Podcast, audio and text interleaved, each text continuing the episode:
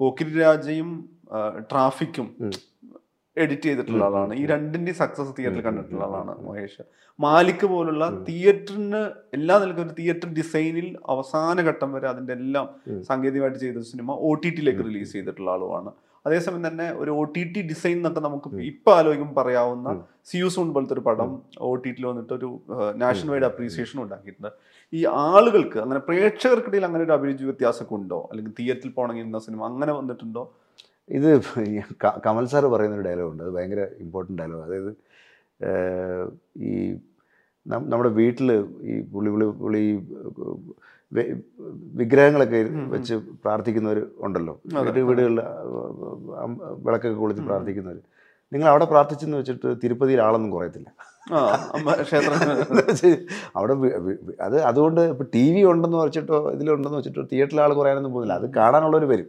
പക്ഷേ ഇതിൻ്റെ ഒരു ഒരു ഒരു മൈൻഡ് സെറ്റ് എവിടെയാണെന്ന് വെച്ച് കഴിഞ്ഞാൽ ഒരു ഒരു ഒരു സ്റ്റേജ് സെറ്റ് ഓഫ് ഓഡിയൻസ്, അതായത് നമ്മളിപ്പോൾ ഇത് ഇത് ഇതിന് കുറച്ചുകൂടെ ഇതിന് ഇത് നമുക്ക് വീട്ടിൽ എക്സ്പീരിയൻസ് ചെയ്താലും മതി എന്ന് ചിന്തിക്കുന്നൊരു സെറ്റ് ഓഫ് പ്രേക്ഷകരുണ്ടാകും. അവർക്ക് അവരെ ഒരു പരിധിവരെ ഇപ്പം തിയേറ്ററിലേക്ക് വരാനൊരു ഒരു മടി കാണിക്കുന്നുണ്ട്. അത് അതിന് കോവിഡ് ഒരു വലിയ കാരണമാണ്. അത് നമുക്ക് എല്ലാവർക്കും ഇതറിയാം, പോസ്റ്റ് കോവിഡ് എന്തായിരിക്കും, പോസ്റ്റ് കോവിഡ് വരാൻ പോകുന്ന. ഇടയ്ക്ക് ഒരു കാലത്ത് നമ്മൾ സംസാരിച്ചപ്പം പുറമേ ഉള്ള ഫിലിം മേക്കേഴ്സ് എല്ലാം പറഞ്ഞത് ഋഷികേഷ് മുഖർജിയുടെ പോലത്തെ സിനിമകളാണ് തിയേറ്ററിലേക്ക് ആളുകളെ ഇനി കൊണ്ടുവരാൻ സാധ്യതയുള്ളത്. കാരണം ഭയങ്കര ഫാമിലി ഡ്രാമ, ലൈറ്ററായിട്ടുള്ള സിനിമകൾ, അതായത് നിങ്ങൾ ഒരിക്കലും ഇനി ഹാർഡായിട്ടുള്ള ഹാർഡ് ഹിറ്റിംഗ് ആയിട്ടുള്ള സിനിമകളൊക്കെ കുറച്ച് കാലത്തേക്ക് മാറ്റി വയ്ക്കുക, രസിപ്പിക്കുക ആൾക്കാരെ. പക്ഷെ ഇതും വേറെ തരം രസമാണ്. ഞാൻ പറഞ്ഞത് നമ്മൾ അല്ല എല്ലാ ഇതും ജീവിച്ച് പോകുന്നതിൻ്റെ ഒരു രസമുണ്ട് ഇതിനകത്ത്. കാരണം ഇത് ഇത് ഇതും എക്സ്പീരിയൻസ് ചെയ്യണം. അപ്പം എവിടെയോ ഇതിനപ്പുറത്തേക്ക് മറ്റു ഭാഷകളിൽ വരുന്ന ഇപ്പോൾ വിക്രം പോലുള്ള സിനിമകൾ, അല്ലെങ്കിൽ K G F, R R R പോലുള്ള സിനിമകൾക്ക് അവർക്ക് അതിനുള്ള ബഡ്ജറ്റുണ്ട്, സാങ്കേതികതയുണ്ട്, എല്ലാത്തിലും തരത്തിലും അങ്ങനെ പിച്ച് ചെയ്യാനുള്ള അവസരമുണ്ട്. നമുക്കതുണ്ടോയെന്ന് ചോദിച്ചാൽ നമുക്കതുണ്ട്, നമ്മൾ എക്സ്പ്ലോർ ചെയ്യുന്നുണ്ട്, ഇല്ലെന്ന് പറയുന്നില്ല. പക്ഷേ എവിടെയോ അതിനകത്ത് അത്തരം സിനിമകൾക്ക് വരുമ്പം കണ്ടന്റുകൾക്ക് ഒരു ഒരു ചെറിയ എന്താ പറയുന്ന അത് അത് അത് പറയുന്ന വിഷയത്തിനും അത് അഡ്രസ്സ് ചെയ്യുന്ന ആളുകൾക്കും എത്തുന്ന ആളുകളുടെയും വലിപ്പം വെച്ചിട്ട് കണ്ടന്റിൽ ചില കാര്യങ്ങൾ ചേർക്കേണ്ടതായിട്ട് വരുന്നുണ്ട്. അത് അത് ഡെഫിനറ്റ്ലി അതുണ്ട്. അപ്പം നമ്മൾ ഇതിൻ്റെ ഒരു മിഡ് സ്ട്രീം ബാലൻസ് ഉണ്ടല്ലോ, ഈ മിഡ് സ്ട്രീം ആയിരുന്നു നമ്മളെല്ലാവരും പരീക്ഷിച്ചുകൊണ്ടിരുന്നത്. ഇപ്പോൾ ട്രാഫിക്കാണ് ഒരു തരം, നേരത്തെ മനുഷ്യ പറഞ്ഞ മിഡ് സ്ട്രീം എന്ന് പറയുന്നത്. ഇപ്പോൾ ദിനീഷ് ചെയ്തുകൊണ്ടിരിക്കുന്നതും ഒരു പരിധിവരെ ലിജോ ചെയ്തുകൊണ്ടിരിക്കുന്നതും എല്ലാം ഈ മിഡ് സ്ട്രീമിൻ്റെ ഒരു ഒരു ഒരു സ്റ്റേജിലാണ്.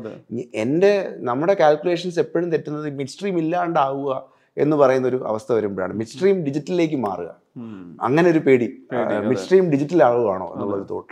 അതല്ല എന്നുള്ളതിൻ്റെ ഒരു ഒരു ഒരു അത് അല്ല എന്നുള്ളത് നമ്മൾ പ്രേക്ഷകരിലേക്ക് എത്തിക്കണം. അതല്ല, അത് ഇങ്ങനെയുള്ള സിനിമകൾക്കും നിങ്ങൾക്ക് തിയേറ്ററിൽ വരാം. പിന്നെ എന്തുകൊണ്ടോ പ്യുവർ എക്സ്പീരിയൻസ് എന്ന് പറയുന്നൊരു സാധനം ഉണ്ടല്ലോ. ഇപ്പം അതിനകത്ത് രണ്ട് മൂന്ന് ഡിബേറ്റുകൾ നടക്കുന്നുണ്ട്. ഇപ്പം ഇപ്പോൾ അതിനകത്ത് ഒരു കാര്യത്തിൽ ഞാൻ കൂടുതൽ എഗ്രി ചെയ്യുന്നു, തിയേറ്ററുകളും കുറച്ചുകൂടെ ഇപ്പം ഫ്ലെക്സിബിൾ ആവണം. അതായത് ചാർജിൻ്റെ കാര്യത്തിൽ ഇപ്പം വീക്ക് ഡേയ്സിൽ വേണമെങ്കിൽ അവർക്ക് തേർട്ടി ഫിഫ്റ്റി പെർസെൻറ്റ് അല്ലെങ്കിൽ അങ്ങനെയൊക്കെ കുറയ്ക്കാവുന്നതാണ്. വീക്കെൻഡിൽ മാത്രം പ്രീമിയം പ്രൈസിങ് വെക്കുക, അതുപോലുള്ള ഓപ്ഷൻസ് ആലോചിക്കുക. കാരണം റിസഷൻ ഉണ്ട്, ചുറ്റുപാട് നമ്മൾ നോക്കിക്കഴിഞ്ഞാൽ ആൾക്കാർക്ക് റിസഷൻ ഉണ്ടെന്നുള്ളത് സത്യമാണ്. അത് നമുക്ക് ഒരു വർഷത്തേക്ക് അത്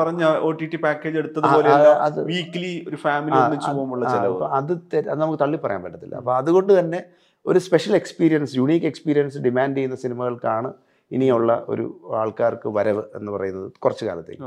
മിഡ് സ്ട്രീം ഒരിക്കലും നമുക്ക് മിഡ് സ്ട്രീം സിനിമകളെ ഒരിക്കലും തള്ളി പറഞ്ഞുകൊണ്ട് മലയാള സിനിമയ്ക്ക് എക്സിസ്റ്റ് ചെയ്യാൻ പറ്റില്ല. കാരണം മലയാള സിനിമയുടെ എല്ലാ കാലത്തും ഈ മിഡ് സ്ട്രീം സജീവമായിട്ട് നിന്നിരുന്നതാണ്.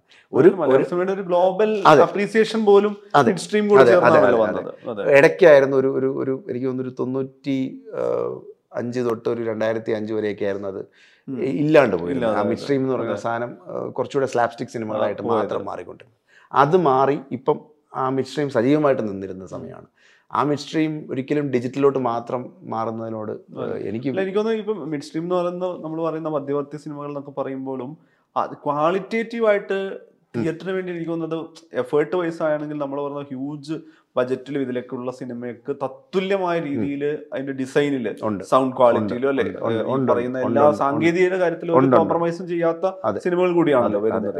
പക്ഷെ മലയാളത്തിൽ അങ്ങനെ ഒരു പ്രത്യേകത എപ്പോഴും ഉണ്ടാവുന്നില്ല. വെച്ചാൽ ലോ ബജറ്റ് എന്ന് പറയുമ്പോഴും ആ ബജറ്റിൽ മെയിൻലി സ്പെൻഡ് ചെയ്യുന്നത് ചിലപ്പോ ഈ പറയുന്ന മറ്റു സാങ്കേതിക സമിതിയിൽ കൂടിയാണ്. അപ്പൊ അതുകൊണ്ട് കൂടി എനിക്ക് തോന്നുന്നത് തിയേറ്റർ എക്സ്പീരിയൻസ് എന്ന് പറയുന്ന സിനിമയിൽ അത്തരം സിനിമകൾ കൂടി ഇനിയുള്ള കാലത്തും സർവൈവ് ചെയ്യുന്നല്ലേ തോന്നുന്നല്ലേ? അതെ, തീർച്ചയായിട്ടും സർവൈവ് ആവും. കാരണം ഇതിനകത്ത് വേറൊരു വലിയ ഫാക്ടർ ഇപ്പോൾ ഇപ്പോൾ നേരത്തെ മിഡ് സ്ട്രീമിൽ തന്നെ പറയുന്നതിനകത്ത് ഇപ്പം നമ്മൾ ഇവിടുന്ന് ഉണ്ടാക്കുന്ന മിഡ് സ്ട്രീമിനും ഇപ്പോൾ വിദേശത്ത് വിദേശത്ത് ഉദ്ദേശിക്കുന്ന നമ്മളിപ്പോൾ കേരളം വിട്ട് ഉള്ള പ്രദേശത്ത് നിന്ന് ചാലോചിക്കുക, ആ മിഡ് സ്ട്രീം നമ്മൾ ശ്രദ്ധിച്ചു കഴിഞ്ഞാൽ ആ മിഡ് സ്ട്രീം അവിടെയൊക്കെ ഡിമിനിഷായി.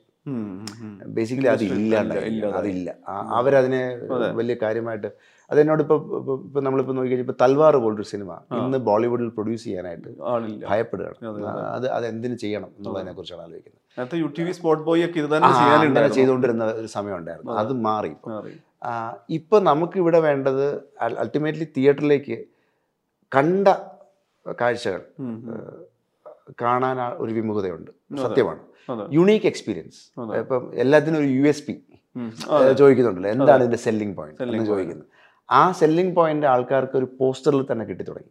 അപ്പൊ എനിക്ക് ഏറ്റവും കൂടുതൽ പ്രയാസം ഉണ്ടായിരുന്നൊരു ഒരു സംഭവമാണ്, എൻ്റെ ഒരു സുഹൃത്തിന്റെ നിർമ്മാതാവിന്റെ ഒരു പടത്തിന്റെ ഫസ്റ്റ് ലുക്ക് വന്നപ്പോൾ അതിനകത്ത് ആ നിർമ്മാതാവിന് തന്നെ അദ്ദേഹത്തിന്റെ സുഹൃത്ത് അയക്കുകയാണ് എന്നാണ് O T T release question mark ഇട്ട് അയക്കുകയാണ്. അപ്പം അപ്പോൾ എന്ന് പറയുമ്പോൾ അദ്ദേഹം തിരിച്ചു പറയാനില്ലാതെ ഞാൻ തിയേറ്ററിന് വേണ്ടി എടുക്കുന്നതാണ് ഈ സിനിമ എന്ന് പറയുമ്പോൾ അവരെ അതൊക്കെ പോട്ടെ ഡിജിറ്റൽ എന്നാണ് അപ്പോൾ ഞങ്ങൾക്ക് കാണാമല്ലോ എന്ന് പറയുന്ന ഒരു അവസ്ഥയാണ്. അപ്പം ആ ഈ പോസ്റ്റർ തൊട്ട് ആളുകൾ ഇത് ഡിസൈഡ് ചെയ്യുന്നു, ഇത് ഏത് തരത്തിലേക്ക് കാറ്റഗറിയിലേക്കാണ് വീട്ടിൽ കാണണമെന്നുള്ളത്. അതിനെ മറികടക്കണമെങ്കിൽ ഞാൻ പറഞ്ഞ ആ യുണീക്ക് എക്സ്പീരിയൻസ്, എന്താണ് അതിൻ്റെ യുണീക്ക് എക്സ്പീരിയൻസ്, അത് കൊടുക്കണം, ഡെഫിനറ്റ്ലി അത് കൊടുക്കണം. കാരണം അതിന് ഇപ്പം ഞാൻ ചില സമയത്ത് പറയുന്നത് ചിലപ്പോൾ തെറ്റാവും, പക്ഷേ ഇപ്പം സൗണ്ട് ലെവലിൻ്റെയൊക്കെ കാര്യത്തിൽ ഇപ്പം ചിലർ പറയുന്നുണ്ട് ഇപ്പം കെ കെ ജി എഫിൻ്റെയൊക്കെ ലെവലിംഗ് ഇത് കണ്ടു കഴിഞ്ഞിട്ട് ഓ ഇതാണ് സ്റ്റാൻഡേർഡ് ലെവൽ ക്വാളിറ്റി എന്ന് പറയുന്നത്. പക്ഷേ ഞാൻ പട സിനിമയെ തള്ളി പറയുന്നല്ലോ കേട്ടോ. സിനിമ ആക്ച്വലി ആളുകൾക്ക്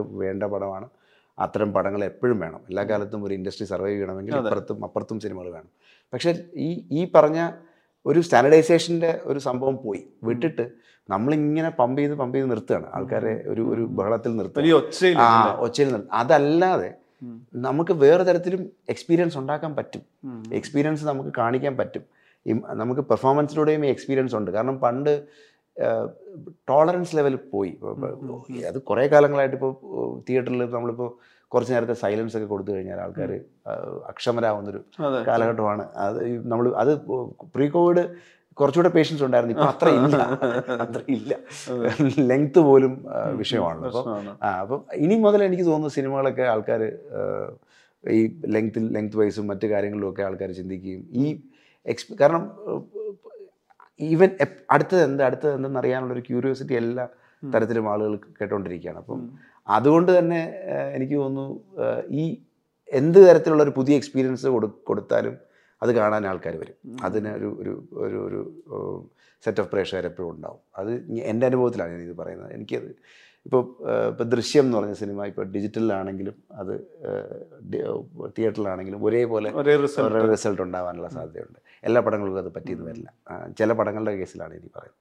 നമ്മളീ പറയുമ്പോൾ പോസ്റ്റ് കോവിഡും പ്രീ കോവിഡിൻ്റെ ഒക്കെ സിനാരിയിൽ പറയുകയാണെങ്കിലും നമ്മൾ ഈ പറഞ്ഞ മഹേഷൻ്റെ പറഞ്ഞ ഈ ടൂ തൗസൻഡ് ട്വൻറ്റി ടു ഒക്കെ പറയുള്ള നയൻറ്റീസിലെ എയ്റ്റീസിലേക്ക് കാര്യം പറയുമ്പോൾ നമ്മുടെ കൺസംഷൻ എന്ന് പറയുമ്പോൾ നമ്മളിത് കണ്ടൻ്റായി കണ്ടു കഴിഞ്ഞാൽ നമ്മളൊരാഴ്ചയിൽ ഒരു തവണ നമുക്കൊരു ഫിലിം കാണാൻ പറ്റുമായിരിക്കും, ഒരാഴ്ചയിൽ മൂന്നോ നാലോ തവണ ടെലിവിഷനിൽ കാണും. ഇപ്പോൾ ദൂരദർശൻ്റെ മാത്രം സിനാരിയുള്ള സമയത്ത് ആഴ്ചയിൽ ഒരു സിനിമ കാണുന്നു, ചിലപ്പോൾ നമുക്ക് ഒന്നോ രണ്ടോ സീരിയൽ കാണാൻ പറ്റുന്നു.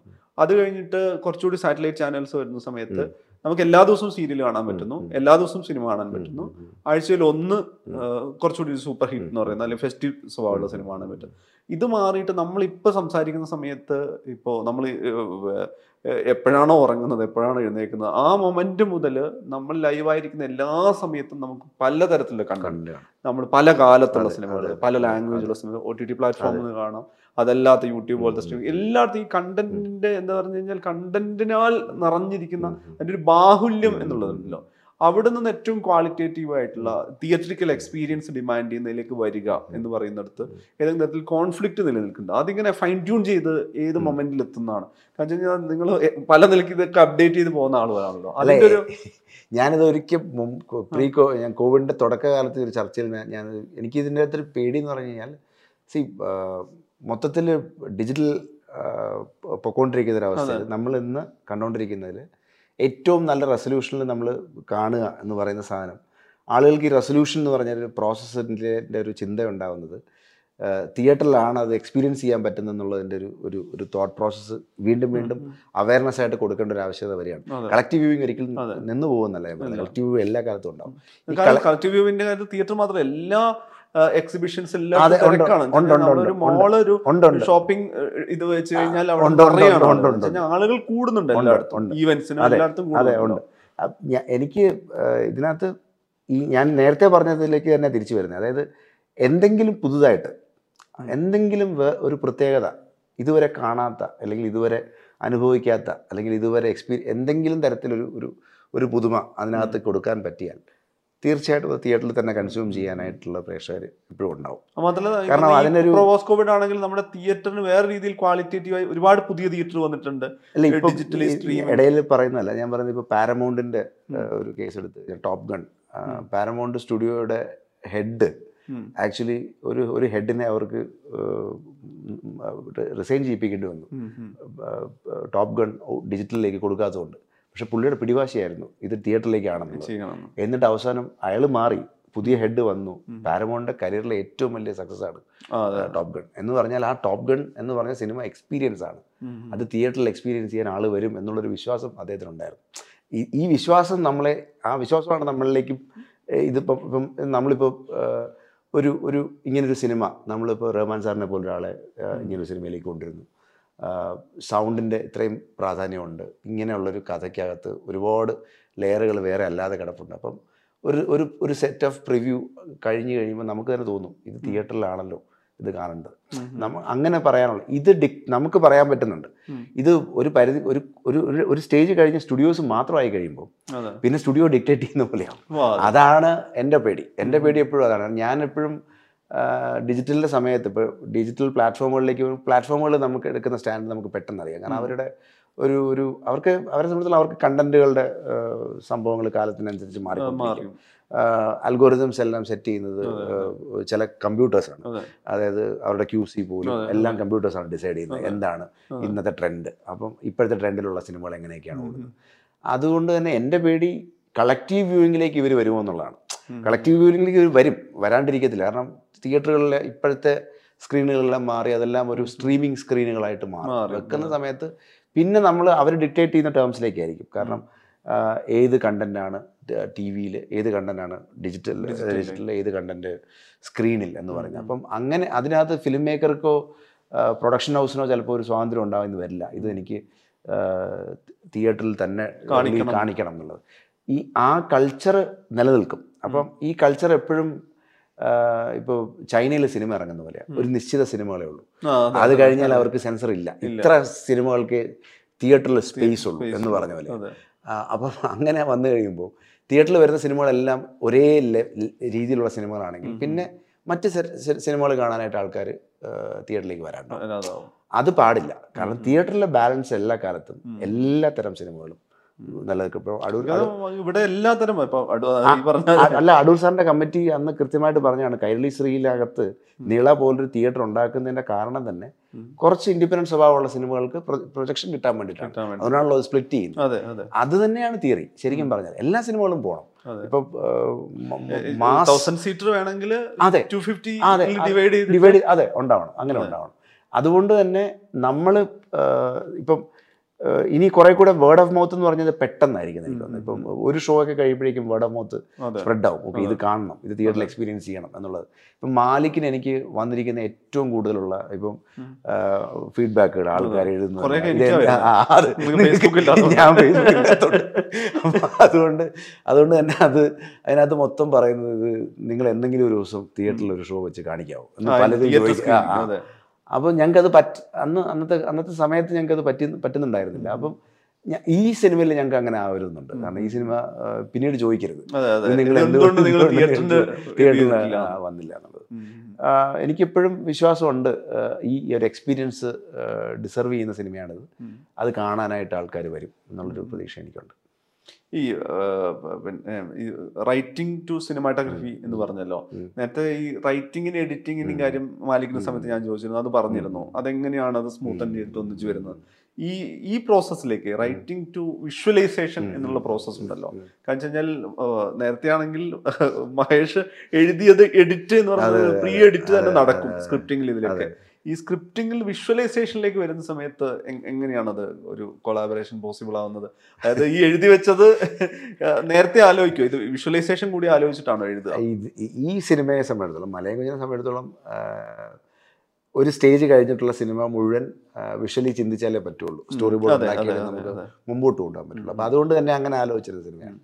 പിന്നെ എനിക്ക് പ്രായോഗികത എഴുത്തിലുണ്ട്, അത് അത് അതുകൊണ്ട് തന്നെയാണ്. കാരണം ഇതിനകത്ത് സ്ക്രിപ്റ്റ് മനസ് സ്ക്രിപ്റ്റിനകത്ത് തന്നെ ഇമേജുകൾ വെച്ചിട്ടാണ് ആൾക്കാർക്ക് മനസ്സിലാവുന്നത്. കാരണം ആൾക്കാർക്ക് അല്ലെങ്കിൽ വായിക്കുമ്പോൾ മനസ്സിലാവില്ല എവിടെയാണ് ഇരിക്കുന്നത്, എന്താണ് ഇതിൻ്റെ കോൺഫ്ലിക്റ്റ്, എവിടെ സംഭവിക്കും. അപ്പം എല്ലാ നമ്മുടെ എല്ലാ സെറ്റ് പടങ്ങൾ ഇപ്പം വലിയ മാലിക്കിലാണെങ്കിൽ പോലും നമ്മൾ സെറ്റിൻ്റെ ഒരു ജോഗ്രഫി ഉണ്ടാക്കും, ഒരു മിനിയേച്ചറായിട്ട് ഉണ്ടാക്കിയിട്ട് അതിനകത്ത് ആൾക്കാരെ പഠിപ്പിക്കും ഇത് ഇന്ന സ്ഥലം ഇന്ന സ്ഥലം എന്ന് പറഞ്ഞ പോലെ. ഇതിനകത്ത് അടിയിലുള്ള ഒരു സ്ഥലം മുഴുവൻ നമ്മളൊരു ഒരു ഇതായിട്ട് ഉണ്ടാക്കി ഉണ്ടാക്കിയിട്ട് നമ്മൾ ആ ആ സ്ഥലത്തെ വെളിച്ചമില്ലെങ്കിൽ പോലും ഇവിടെയൊക്കെ ഇങ്ങനെയൊക്കെയാണ് ഉണ്ടാകുന്നത്, അപ്പം ഇങ്ങോട്ട് പോകാൻ പറ്റില്ല, ഇങ്ങോട്ട് ബുദ്ധിമുട്ടുണ്ട്, അപ്പം എന്തുകൊണ്ട് അങ്ങോട്ട്, എല്ലാത്തിനും ആൻസർ ഉണ്ടാവണം. ഇത് വിഷ്വലി ഉണ്ടാവണം. അപ്പം ഒരു ഒരു ഞാനവിടെ ഒരു ഫോട്ടോഗ്രാഫറായിട്ട് നിന്ന് ആലോചിക്കുന്ന സമയത്ത് വെളിച്ചം എന്താണ് അവിടെ ഉണ്ടാകുന്നത്, അപ്പം വെളിച്ചം ഇല്ല, പ്രായോഗികമായിട്ട് വെളിച്ചമില്ല. വെളിച്ചമില്ലാത്തപ്പോൾ ഒരു ആയുധം എന്ന് പറയുന്നത് ഒരു ടോർച്ചാണ്, ആ ടോർച്ചിലെ വെളിച്ചം മാത്രമേ ഉള്ളൂ. അപ്പം അത് അത് ഉപയോഗിക്കുന്നത് എങ്ങനെയാണ്. മറ്റ് തരത്തിൽ നോക്കിക്കഴിഞ്ഞാൽ നമ്മൾ കഥ പറയുന്നതിൻ്റെ കൂട്ടത്തിൽ വിഷ്വൽ എപ്പോഴും കിടപ്പുണ്ട്. അപ്പം അതിനെ ഒന്ന് ഒരു പടം എക്സ്പീരിയൻസ് ചെയ്ത് നോക്കാം, ചുമ്മാ ഒന്ന്. ഇത് പഠി പഠനം കൂടെയാണ്. ഫഹദ് ഇടയ്ക്കിടയ്ക്ക് പറയട്ടെ, എല്ലാവരും എൻ്റെ നിങ്ങളെപ്പോഴും എൻ്റെ അടുത്താണല്ലോ പഠിച്ചുകൊണ്ടിരിക്കുന്നത് എന്നെ വെച്ച്. ഞാൻ പറഞ്ഞത് ഇതുവരെ ഇതുവരെ ഫെയിലർ ആയിട്ടില്ല, അപ്പം അതുകൊണ്ട് ഫെയിലർ ആവുന്ന സമയത്ത് റിട്ടയർ ആവും, കുഴപ്പമില്ല. അല്ല, നമ്മളെപ്പോഴും സിനിമയിൽ എപ്പോഴും you are always as good as your last film, അത്രയല്ലേ ഉള്ളൂ. സത്യം പറഞ്ഞു കഴിഞ്ഞാൽ നമ്മൾ അവസാനത്തെ പടം എങ്ങനെയാണോ അതനുസരിച്ചാണ് നമ്മുടെ കച്ചവടക്കാർ നോക്കുന്നതും ബിസിനസ്സുകാർ നോക്കുന്നതും പ്ലാറ്റ്ഫോമുകാർ നോക്കുന്നതും ഒക്കെ. എല്ലാവരും നമ്മളെ നമ്മുടെ കഴിഞ്ഞ പടം എത്ര നമ്പർ ഹിറ്റ് ചെയ്തിട്ടുണ്ട്, അല്ലെങ്കിൽ എങ്ങനെയൊക്കെ ആളെ എവിടെയൊക്കെ റീച്ച് ചെയ്തിട്ടുണ്ട്, അത്രയേ ഉള്ളൂ. അപ്പം അങ്ങനെ ഉള്ളപ്പം ഇതിനകത്തൊരു ഓക്കെ ഒരു വിഷ്വൽ സ്റ്റഡി നടത്തുകയാണ്.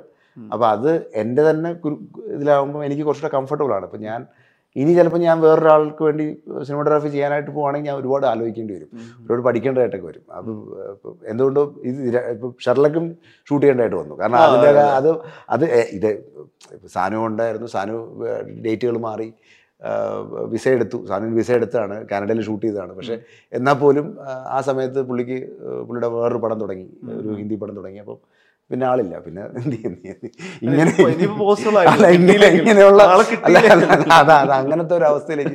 പക്ഷെ ഇത് എന്താണെന്ന് വെച്ച് കഴിഞ്ഞാൽ ഇപ്പം ഒരു ക്രാഫ്റ്റ് പഠിക്കുമ്പം ആ ക്രാഫ്റ്റ് ചെയ്യുമ്പം ആ ക്രാഫ്റ്റിലേ നമ്മൾ ഫോക്കസ് ചെയ്യുള്ളൂ. അല്ലാതെ നമ്മളിപ്പോൾ അതിനകത്ത് എനിക്ക് ഇപ്പോൾ ഫഹദ് പലപ്പോഴും എന്നോട് ചോദിച്ചിട്ടുണ്ട് എങ്ങനെ ഉണ്ടായിരുന്നു. ഇപ്പം ഞാൻ ഞാൻ എൻ്റെ കാര്യം നോക്കിയുള്ളൂ,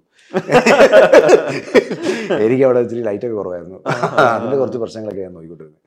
അല്ല അല്ല സജിയോട് ചോദിക്കും, നമ്മൾ നോക്കിക്കൊണ്ടിരിക്കുകയാണ്, അങ്ങനെ പോകുന്നതാണ്.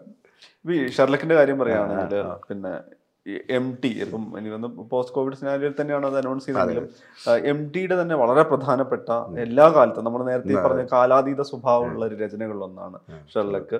അതിന്റെ സിനിമാറ്റിക് സ്വഭാവം, അതെങ്ങനെ സിനിമയാവുന്നു എന്നുള്ളത് വളരെ ക്യൂരിയസ് ആണ്. ഈ പൂച്ച പോലുള്ള സംഗതികളൊക്കെ വരുന്ന സമയത്ത് ഈ പത്ത് പിന്നെ സിനിമാ സമാഹാര സ്വഭാവത്തിലിരുന്ന് പത്തെണ്ണത്തിൽ ഷെർലക്കിലേക്ക് വന്ന സമയത്ത് അതെന്താണ് ഒരു പേഴ്സണലി എക്സ്പീരിയൻസ് ചെയ്തത്? ഞാൻ ആദ്യം അശ്വതിയാണ്, എൻ്റെ സാറിൻ്റെ മകളാണ്, അപ്പോൾ ചോദിച്ചാൽ ഇതെങ്ങനെയാണ് ഇത് അസൈൻ ചെയ്തിരിക്കുന്നത്, അപ്പോൾ നിങ്ങൾക്ക് ഇതാണ് തന്നേക്കുന്നത്, ഷെർലക്കാണ് ഡിസൈൻ അസൈൻ ചെയ്തിരിക്കുന്നത്, സാറ് തന്നെയാണ് അസൈൻ ചെയ്തിരിക്കുന്നത്. അപ്പോൾ എനിക്കത് ഭയങ്കര സർപ്രൈസ് ആയിരുന്നു. സാറിനെ ഇതുവരെ പരിചയപ്പെട്ടിട്ട് മീറ്റ് ചെയ്തിട്ട് ഞാനും സാറിനെ പോയി കണ്ടു.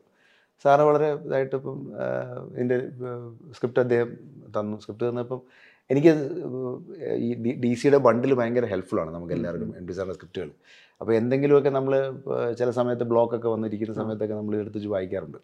അപ്പം ആ കൺസ്ട്രക്ഷനാണ് സമാധാനം. അപ്പോൾ ഈ ആ കൺസ്ട്രക്ഷനാണല്ലോ. അപ്പോൾ സാറിൻ്റെ പലപ്പോഴും സാറിൻ്റെ ഒരു വരി ഒരു ഷോട്ടാണ്.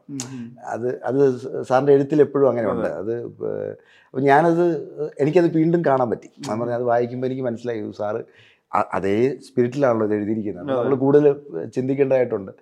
അപ്പം ഇൻട്രാക്ഷൻ ഭയങ്കര രസമായിരുന്നു. അപ്പം ഞാനൊട്ട റിക്വസ്റ്റാണ് സാറിനോട് പറഞ്ഞത്. സാറ് അത് അത് വളരെ സ്വീകാര്യതയോടെ എടുക്കുകയും ചെയ്തു. സാറ് നമുക്ക് ആ കാലഘട്ടത്തിൽ തന്നെ സെറ്റ് ചെയ്യണം സാർ. അത് നമുക്ക് പുതിയ കാലഘട്ടത്തിലേക്ക് സെറ്റ് ചെയ്യേണ്ട ആവശ്യമില്ല. കാരണം ഇന്നത്തെ കാലത്ത് ചിലപ്പോൾ ഈ പറഞ്ഞ പോലെ ഈ ചേച്ചിയും ബാലുവുമായിട്ടുള്ള ബന്ധം എങ്ങനെയായിരിക്കും എന്നുള്ളത് ചിലപ്പം നമുക്ക് ഡിഫൈൻ ചെയ്യാൻ പറ്റത്തില്ല.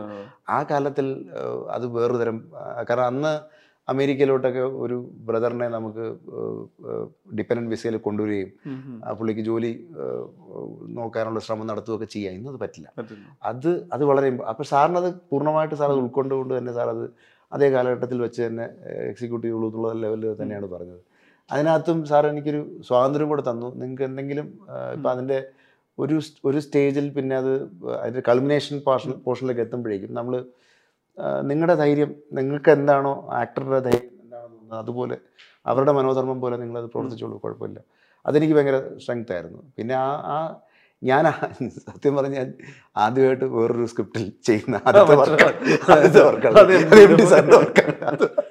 അതൊരു ഭയങ്കര ഭാഗ്യമായിരുന്നു. ഞാനൊരിക്കലും പ്രതീക്ഷിച്ചില്ല ഇങ്ങനെ ഒരു സിനിമയാണ് ഞാൻ വേറൊരു സ്ക്രിപ്റ്റിൽ ചെയ്യാൻ പോകുന്നത്. ഞാൻ പ്രതീക്ഷിച്ചിട്ടുണ്ടായിരുന്നില്ല. അത് ഫഹദിനും ഞങ്ങൾക്കും എല്ലാവർക്കും ആക്ച്വലി കാനഡയിൽ ഷൂട്ട് ചെയ്യും.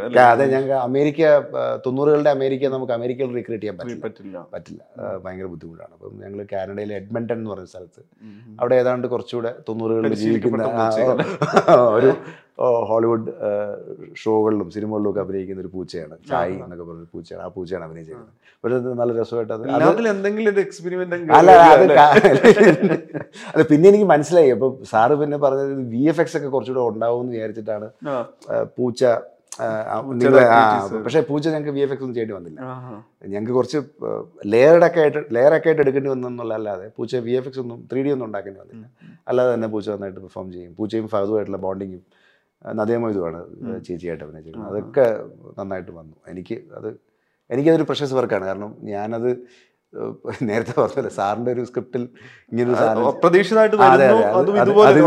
സാറ് കേരളം വിട്ടിട്ട് വളരെ കുറച്ച് കഥകളാണ് സാറ് പറഞ്ഞിട്ടുള്ളൂ. അപ്പം അതിനകത്തൊരു കഥയാണ്.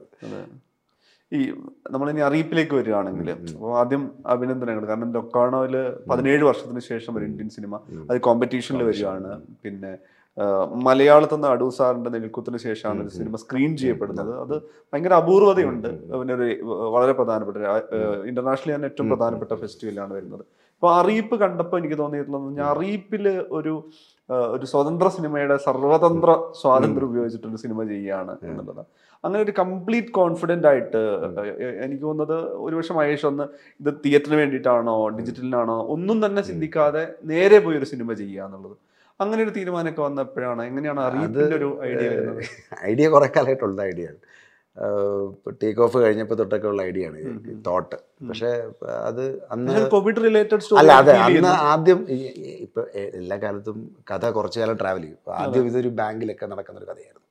പിന്നെയാണ് ഇത് ഫാക്ടറിയിലൊക്കെ ആയിട്ട് മാറിയത്. അങ്ങനെ അതിൻ്റെ ഒരു പ്രോസസ്സ് അങ്ങനെയാണ്. അപ്പോൾ ഇതിനകത്തൊരു ഒരു സംഭവം എന്ന് വെച്ച് കഴിഞ്ഞാൽ നമുക്ക് എപ്പോഴും തോന്നുമല്ലോ നമ്മൾ ഇത്രയും കാലം കുറച്ച് ലോക സിനിമയൊക്കെ കണ്ട് നമ്മൾ നടക്കുന്നു, നമ്മൾ എന്തെങ്കിലുമൊക്കെ അതിൽ നിന്നൊക്കെ ഇൻസ്പയർ ചെയ്ത് നമ്മൾ പലതുമൊക്കെ ചെയ്യാൻ ശ്രമിക്കുന്നുണ്ട്.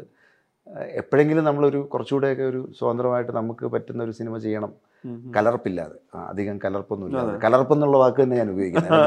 കാരണം മറ്റേതിൽ കലർപ്പുണ്ട്. കാരണം അതിനകത്ത് നമുക്ക് എനിക്കിപ്പം ഇപ്പം ഞാൻ ഏറ്റവും കൂടുതൽ കലർപ്പ് എന്ന് പറയുന്നത് സിനിമാറ്റിക് ഫോമിൽ നമ്മൾ ചെയ്യുന്നതാണ്. ഇപ്പോൾ ടേക്ക് ഓഫിലായാലും മാലിക്കിലായാലും ഒക്കെ ഇപ്പൊ ചില സ്ഥലത്ത് ആക്ഷൻ വേണം, വേണം അത് വേണം. കാരണം ബഡ്ജറ്റ് പോകുമ്പോൾ അതനുസരിച്ച് ഉള്ള റിക്കവറിയെ കുറിച്ച് നമ്മൾ ചിന്തിക്കുന്നുണ്ട്. ബാക്ക് ഓഫ് ദ മൈൻഡ് നമ്മൾ ഇപ്പൊ എല്ലാവരും ചോദിക്കുന്നത് മലയൻ കുഞ്ഞിന് എന്തിനാണ് റഹ്മാൻ എന്ന് ചോദിക്കുന്നതിന് മലയൻ കുഞ്ഞിൽ അദ്ദേഹം അദ്ദേഹമാണ് വേണ്ടതെന്നുള്ളത്. അദ്ദേഹം എക്സ്പെൻസീവാണ്, അദ്ദേഹത്തിൽ നിന്ന് ഔട്ട്പുട്ട് കിട്ടാൻ സമയമെടുക്കും, എല്ലാം ഞങ്ങൾക്ക് അറിയാമെങ്കിൽ പോലും അതൊരു എക്സ്പീരിയൻസ് ആണ്. അത് വേണം എന്നുള്ളത് ഡിമാൻഡ് ചെയ്യുന്നൊരു സംഭവം ആയതുകൊണ്ടാണ് അറിയിപ്പിലേക്ക് വന്നപ്പോൾ അങ്ങനെ ഒന്നും ചിന്തിച്ചില്ല. അതിന് ഇങ്ങനൊരു സിനിമ ലിമിറ്റേഷൻ നിന്നുകൊണ്ട് തന്നെ വളരെ മനുഷ്യർക്ക് നമുക്കെല്ലാവർക്കും അറിയാവുന്ന രീതിയിൽ പക്ഷേ ചാലഞ്ച് ഫാക്ടറി. കാരണം ഒരു ഒരു ഗ്ലൗസ് ഫാക്ടറിയിലാണ് ഒരു എയ്റ്റി പെർസെന്റ് കഥ നടക്കുന്നത് നടക്കുന്നത് ഗ്ലൗസ് ഫാക്ടറി ഒന്നും ഷൂട്ട് ചെയ്യാൻ തരത്തില്ല ഒരുപാട് കാലം, കോവിഡിന്റെ സമയത്ത്. അപ്പോൾ അങ്ങനെ ഒരു ഫാക്ടറി സെറ്റ് ചെയ്യേണ്ടി വന്നു. അത് അതിൻ്റെ ഒരു ഒരു ഒരു ഫാക്ടറി അവരോട് സംസാരിച്ച് അവരുടെ ഒറിജിനൽ ഫാക്ടറി ഒറിജിനൽ ഫാക്ടറി ആണെങ്കിൽ ഇപ്പോൾ അതിനകത്ത് കുറേ ഏരിയകൾ നമ്മൾ സെറ്റ് ചെയ്തു. കാരണം കാരണം പ്രൊഡക്ഷൻ അത് ഫരീദാബാദിലാണ് ആക്ച്വലി, യു പി നടക്കുന്ന കഥയാണ്. പ്രശ്നം എന്ന് വെച്ചാൽ ഈ ഗ്ലൗസ് ഫാക്ടറികളൊന്നും കോവിഡിന്റെ സമയത്ത് ഓൺ ചെയ്ത ഫാക്ടറികളൊന്നും ഓഫ് ആയിട്ടില്ല. അതായത് അത് ഓഫ് ചെയ്യാൻ പറ്റത്തില്ല. കാരണം ഓഫ് ചെയ്ത് കഴിഞ്ഞാൽ അവർക്ക് ഇത്ര മണിക്കൂർ അവർക്ക് സർവീസ് ചെയ്യാൻ മാത്രം, ആ ചെയിൻ മാറ്റാനൊക്കെ ആയിട്ടുള്ള മാത്രങ്ങൾ സമയങ്ങളിൽ മാത്രമാണ് അവർ ഓഫ് ചെയ്യുന്നത്. അപ്പം നമുക്ക് സിങ് സൗണ്ട് ഉള്ളൊരു പടം നമുക്ക് എങ്ങനെ ഒരു ഫുൾ ഫാക്ടറിയിൽ ഷൂട്ട് ചെയ്യുക എന്ന് പറയുന്നത് പോസിബിൾ അല്ല. അപ്പം നമുക്ക് വേണ്ടിയിട്ട് നമ്മൾ ചില വിട്ടുവീഴ്ചകളൊക്കെ അവർ വരുത്തുകയും നമ്മൾ കുറേ ഏരിയകൾ സെറ്റ് ചെയ്യും. അത് കുറച്ച് ബുദ്ധിമുട്ടി. പക്ഷേ എന്നാലും അതിൻ്റെ എൻ്റെ കൂടെ ചാക്കോച്ചനും ഷെബിനും ഒക്കെ സപ്പോർട്ടായിട്ട് നിന്നത് അത് തീർക്കാൻ അങ്ങനെ ഒരു സിനിമ ഉണ്ടാകും. എനിക്കത് അൾട്ടിമേറ്റ്ലി ഞാനത് ഡിജിറ്റലായിട്ടാണ് ആലോചിച്ചത്. സത്യം പറഞ്ഞു കഴിഞ്ഞാൽ അത് അത് എൻ്റെ ഒരു പോയിന്റ് ഓഫ് വ്യൂവിൽ പറഞ്ഞു കഴിഞ്ഞാൽ ഞാനത് ഡിജിറ്റലിൽ നമുക്ക് കിട്ടിയൊരു സ്വാതന്ത്ര്യം ഉണ്ടല്ലോ, ഡിജിറ്റലിൽ നമുക്ക് കഥ പറയാൻ കിട്ടിയൊരു സ്വാതന്ത്ര്യത്തിൻ്റെ അത് എന്ന് നഷ്ടപ്പെടും നമുക്കറിയില്ല. ആ ഒരു സമയത്തിൽ പാൻഡമിക്കിൽ കിട്ടിയ ഒരു സ്വാതന്ത്ര്യമാണ്, അതിനി ഉണ്ടാവണം നിർബന്ധമില്ല. അപ്പം ഞാൻ പറഞ്ഞ അങ്ങനെ ഒരു സമയത്ത് അങ്ങനെ ഒരു സിനിമ ആലോചിക്കാം എന്നുള്ളൊരു ചിന്തയിൽ തുടങ്ങിയതാണ്. പിന്നെ ഒരു ഒരു സിനിമയെങ്കിലും ഇപ്പം ഇപ്പം മാലിക് റോട്ടർഡാമിൽ ഉണ്ടായിരുന്നു, ഇപ്പം സിയൂസൂൺ ഷാങ്കായിലും മോസ്കോയിലും ഉണ്ടായിരുന്നു, ടേക്ക് ഓഫ് ആണെങ്കിലും ഐ എഫ് എഫ് ഐ തൊട്ട് കുറേ ഫെസ്റ്റിവലുകളെല്ലാം പോയായിരുന്നു. എല്ലാം ആഫ്റ്റർ റിലീസായിരുന്നു. ഒരു പടം ബിഫോർ റിലീസ് ഒന്ന് ഒന്ന് ഒന്ന് ഒന്ന് ട്രൈ ചെയ്ത് നോക്കണം എന്നൊരു ആഗ്രഹം ഉണ്ടായിരുന്നു.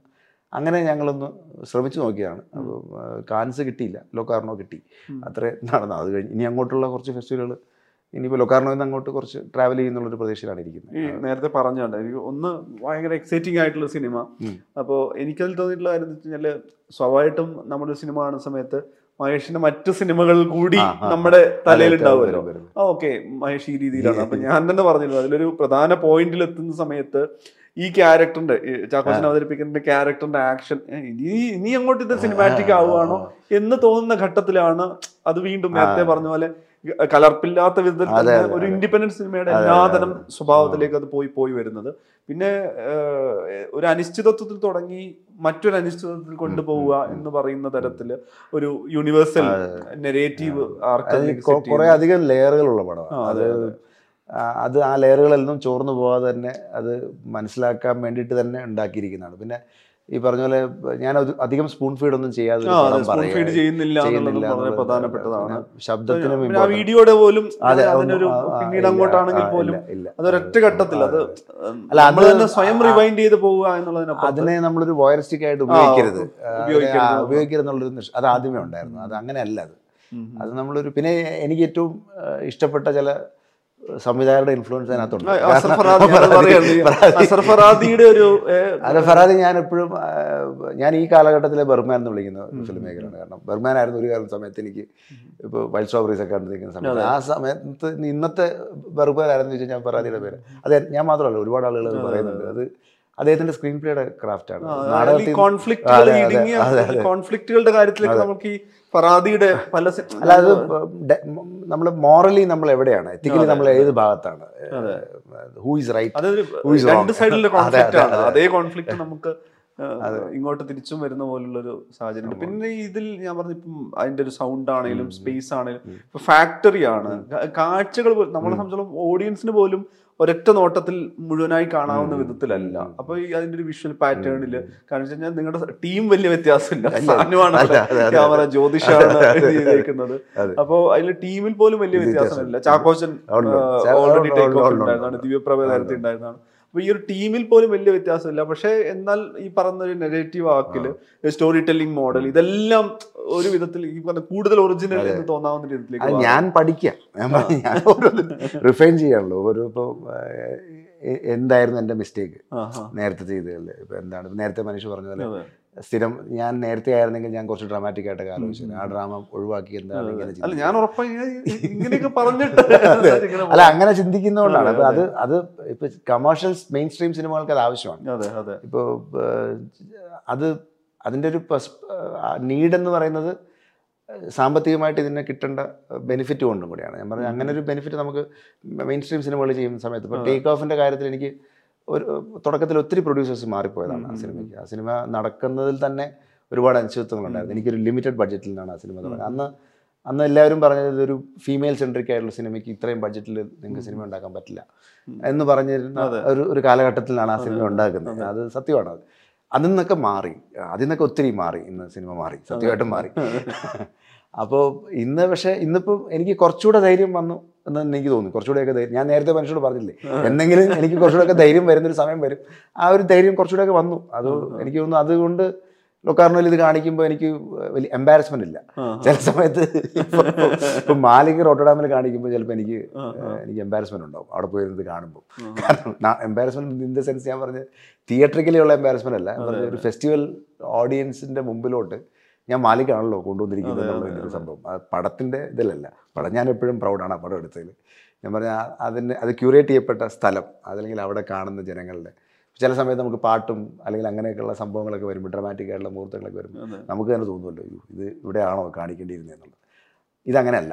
അതുകൊണ്ട് എനിക്കൊരു ഒരു നമ്മൾ ഈ പാൻ ഇന്ത്യൻ സിനിമ എന്നൊക്കെ പറയുന്നത് പ്രയോഗത്തിൽ പലപ്പോഴും പറയുന്നത് ചിലപ്പോൾ തദ്ദേശീയമായിട്ടോ പ്രാദേശികമായിട്ടുള്ള സിനിമകൾ മറ്റ് റീജിയനിൽ കൂടി ഓഡിയൻസിന് സെറ്റ് ചെയ്യുമ്പോഴാണ്. പക്ഷെ നേരത്തെ പാൻ ഇന്ത്യൻ സിനിമ എന്ന് പറയുന്നത് അതിൻ്റെ അപ്പീലിൽ, അതിൻ്റെ പിന്നെ കണ്ടന്റിൽ, അത് കൺസീവ് ചെയ്ത ഐഡിയയിലൊക്കെയാണ്. ഇപ്പം അറിയിപ്പിൻ്റെ കാര്യം നോക്കിയാണെങ്കിൽ അറിയിപ്പ് പിന്നെ ഇവിടെയാണ്, നോയിഡയിലാണ് സെറ്റ് ചെയ്തേക്കുന്നത്. മലയാളിയുടെ കഥയാണ്. എന്നാൽ അതിൽ മലയാളികളില്ല അധികം.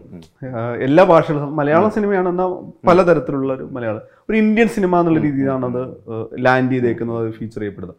അതിൽ ഇഷ്യൂ നോക്കിക്കഴിഞ്ഞാൽ അറിയാം, മഹേഷിൻ്റെ എല്ലാ സിനിമകളിലും സമകാലീന പ്രശ്നങ്ങൾ കണക്ട് ചെയ്തിട്ട് ഒരു സ്റ്റോറി ടെല്ലിംഗ് മോഡലിലേക്ക് പോയിട്ടുണ്ടെങ്കിൽ ഈ സിനിമയിൽ എൻറ്റയർലി ഈ പറയുന്ന ഒരു പാൻഡമിക് സിനാരിയോയിലുള്ള ജോബ് ക്രൈസിസ് ഉണ്ട്, ഇന്ത്യൻ യങ്സ്റ്റേഴ്സ് ഒരു വിവാഹാനന്തരം നേരിടുന്ന പ്രശ്നങ്ങളുണ്ട്, മോറൽ റിലേറ്റഡ് ആയിട്ടുള്ള കോൺഫ്ലിക്റ്റുകളുണ്ട്, പലതരത്തിൽ ഒരു പൊളിറ്റിക്കൽ സോഷ്യൽ ആയിട്ടുള്ള കുറേ ഇഷ്യൂസ് അതിലേക്ക് വരുന്നുണ്ട്. എന്നാൽ അത് വളരെ ഫോഴ്സ്ഡ് ആയിട്ട് ഇഷ്യൂ ആയിട്ട് ഡ്രൈവ് ചെയ്ത് പോകുന്നതല്ല. ഈ പറയുന്ന ഒരു ഇൻസിഡന്റ് റിലേറ്റഡ് ആയി വരുന്ന കോൺഫ്ലിക്റ്റിനൊപ്പം തന്നെ അനുബന്ധമായി സോഷ്യൽ ഇഷ്യൂസ് ഒക്കെ വരുന്നതാണ്.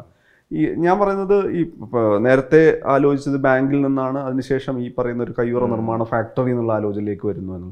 പക്ഷെ ഇത്രയധികം സോഷ്യൽ ഇഷ്യൂസ് അങ്ങനെ പല ലെയറിലായി വരുന്നു, ഇത്തരം കോൺഫ്ലിക്റ്റ് ലെയേർഡായിട്ട് വരുന്നു എന്നുള്ളത് അത് എപ്പോഴൊക്കെ സംഭവിച്ചതാണ്? അല്ല, അത് ഈ ചുറ്റുപാടിൽ നിന്ന് കാണുന്നതാണല്ലോ. നമ്മളിപ്പോൾ ഒരു ഒരു ഒരു സമയത്ത് ഒരു സിനിമ ഇപ്പം ആദ്യം ആലോചിക്കുന്ന സമയത്ത് എങ്ങനെയായിരുന്നു ഇരുന്നിരുന്നത്, അത് ചെയ്യാനെടുക്കുന്ന സമയം നമ്മളത് എഴുതാനായിട്ട് വേറൊരു സമയത്തിലേക്ക് മാറ്റി. ഇപ്പം ഞാൻ എപ്പോഴും ചിന്തിക്കുന്നത് ഇപ്പോൾ ഒരു ഒരു ചില ആൾ എന്നോട് എന്നോട് പലപ്പോഴും ചോദിക്കാറുണ്ട്, ഇപ്പം ഒരു വർഷം നമ്മളിപ്പോൾ ഒരു സ്ക്രിപ്റ്റ് എഴുതി, അതൊരു നാല് വർഷം കഴിഞ്ഞിട്ടാണ് തുടങ്ങുന്നതെങ്കിൽ ആ തുടങ്ങുന്നതിന് മുമ്പ് അത് റീവർക്ക് ചെയ്ത് അതെന്താണോ ആ സമയത്ത് അതിനെ എന്താണോ ഡിമാൻഡ്, അല്ലെങ്കിൽ ആ സ്ക്രിപ്റ്റ് തന്നെ എടുത്ത് ചെയ്യാൻ പറ്റില്ല, ചെയ്യാൻ പറ്റില്ല ചെയ്യാൻ പറ്റില്ല എനിക്ക് എനിക്ക് അതിനോട് വിയോജിപ്പില്ല. എനിക്ക് വിയോജിപ്പ് എഴുതിയ ആളും ആലോചന നടത്തിയ സമയം വ്യത്യാസമുണ്ട്. അപ്പം ഇതിനെ അതിൻ്റെ പ്രതലം മാറുമ്പം ഡെഫിനറ്റ്ലി അത് അഡ്രസ്സ് ചെയ്യുന്ന കുറേ വിഷയങ്ങൾ. പിന്നെ ഇതൊരു ചില സിനിമകൾക്ക് നമുക്ക് സംഭവിക്കുന്ന ഒരു സാധനമുണ്ട്. കാരണം നമ്മൾ കുറേ കുറേ വിഷയങ്ങൾ നമ്മൾ ആദ്യമേ മാറ്റി വെക്കുകയാണ്. ഇതിനകത്ത് നമ്മൾ ഇതൊന്നും നമ്മൾ സ്ഥിരമായിട്ട് കാണുന്ന അല്ലെങ്കിൽ നമ്മൾ ഉപയോഗിക്കുന്ന ചില ടൂളുകൾ ഉപയോഗിക്കേണ്ട, അല്ലാതെ നമുക്ക് കുറച്ചുകൂടെയൊക്കെ തുറന്ന് അതിന് അതാണ് ഞാൻ പറഞ്ഞ ധൈര്യം എന്ന് പറഞ്ഞത്. ആ ധൈര്യം കിട്ടുകയാണെങ്കിൽ, ആ ധൈര്യം എപ്പോഴും കിട്ടുന്നതല്ല, ചില സമയത്ത് കിട്ടുമ്പോൾ നമ്മളത് ഓക്കെ അത് ഉപയോഗിക്കാം, അതങ്ങനെ അത് ഇതൊക്കെ മാറ്റി വെച്ച് നമുക്ക് സ്വതന്ത്രമായിട്ട് പറയാം. അപ്പോൾ ആ പറയുന്ന സമയത്ത് നമുക്ക് കുറച്ചുകൂടെയൊക്കെ ഒരു ഒരു ഒരു ആ ഈ സംഭവം നമുക്ക് ഇതിനകത്ത് പർപ്പസ്ഫുള്ളി അല്ല നമ്മൾ ഇതെന്തുകൊണ്ട് ഇത് ഇതെന്ത് ഇതിനെ ഇതിനെ ഇതെങ്ങനെയാണ് ഇതിനകത്ത് വരേണ്ടത്, അല്ലെങ്കിൽ ഇത് ഇതിനകത്ത് അങ്ങനെ കുറേ ലെയറുകൾ. ഇപ്പം അത് ഇപ്പം ഞാൻ ആ സിനിമ പുറത്തിറങ്ങാത്തതുകൊണ്ടും ആളുകൾ കാണാത്തതുകൊണ്ടും എനിക്ക് അതിനെക്കുറിച്ച് ഒരുപാട് സംസാരിക്കാൻ പറ്റത്തില്ല. പക്ഷേ അൾട്ടിമേറ്റ്ലി ഞാൻ പറയുന്നത് എനിക്ക് പേഴ്സണലി ഞാൻ ഞാൻ എന്നോട് പറഞ്ഞു കഴിഞ്ഞാൽ ബാക്കി എല്ലാ സിനിമകളുടെയും ഗ്രാഫും ഈ സിനിമയുടെ ഗ്രാഫും ഒന്ന് തന്നെയാണ്. ഗ്രാഫ് ഒക്കെ നോക്കിക്കഴിഞ്ഞ് കഴിഞ്ഞാൽ എല്ലാം അതേപോലെ തന്നെയാണ്, എൻ്റെ ക്രാഫ്റ്റും ഒക്കെ അത്. പക്ഷേ സമീപനത്തിലുള്ള വ്യത്യാസം, അതായത് ഇപ്പോൾ ഇപ്പോൾ നേരത്തെ പറഞ്ഞ പോലെ നമ്മളിപ്പോൾ ഒരാൾ പെരുമാറുന്ന രീതിയിലും ബിഹേവ് ചെയ്യുന്ന കാര്യങ്ങളിലും ഒക്കെ ഉള്ള വ്യത്യാസങ്ങളാണ് ഉപയോഗിക്കുന്നത്. പിന്നെ മൈഗ്രൻ്റ് ആളുകളുടെ കഥ എനിക്ക് എനിക്ക് കുറച്ചുകൂടെ എനിക്ക് എപ്പോഴും ഞാൻ എല്ലാ കാലത്തും എക്സ്പ്ലോർ ചെയ്തു. ഇപ്പം എൻ്റെ എല്ലാ കഥകളിലും അതുണ്ട്. ഇപ്പം ഇപ്പോൾ ടേക്ക് ഓഫിലും മൈഗ്രൻ്റ് ഈവൻ മലയൻകുഞ്ഞിലും അതിൻ്റെ ഷെയ്ഡുകളുണ്ട്. അതായത് പുറത്തുനിന്ന് വന്നവർ എന്ന് പറഞ്ഞ ഒരു ഒരു കാരണം അത് നമ്മളൊരിക്കലും അത് മലയാളി ഉള്ളിടത്തോളം മലയാളി എവിടെ പോയാലും മലയാളി അഡ്രസ്സ് ചെയ്യുന്നതിനകത്ത് ഈ ഒരു ഒരു ഒരു ഒരു ഒരു മൈഗ്ര അതായത് പലായനം ചെയ്ത് എത്തിയ ഒരു ജോലി തൊഴിൽ തൊഴിലിന് തൊഴിലിലേക്കും തൊഴിലിന് വേണ്ടിയിട്ടും ഒക്കെ വന്ന അങ്ങനെ വന്നവരാണ്. അപ്പം അങ്ങനെയുള്ളവരുടെ കഥകൾക്ക് കുറെ കൂടെ എനിക്ക് കണക്ട് ചെയ്യാൻ പറ്റുന്നുണ്ട്. അതെന്തുകൊണ്ട് അത് ഞാൻ അങ്ങനെ അത്തരത്തിൽ ജീവിക്കുന്നുണ്ടോ അങ്ങനെ ഞാൻ പറയുന്നില്ല, പക്ഷെ എനിക്കത് പെട്ടെന്ന് മനസ്സിലാവുകയും അല്ലാതെ തന്നെ അവരുടെ ചില കാര്യങ്ങളെക്കുറിച്ച് കൂടുതൽ പഠിക്കാൻ ഞാൻ സമയം കണ്ടെത്താനൊക്കെ ശ്രമിക്കാറുണ്ട്.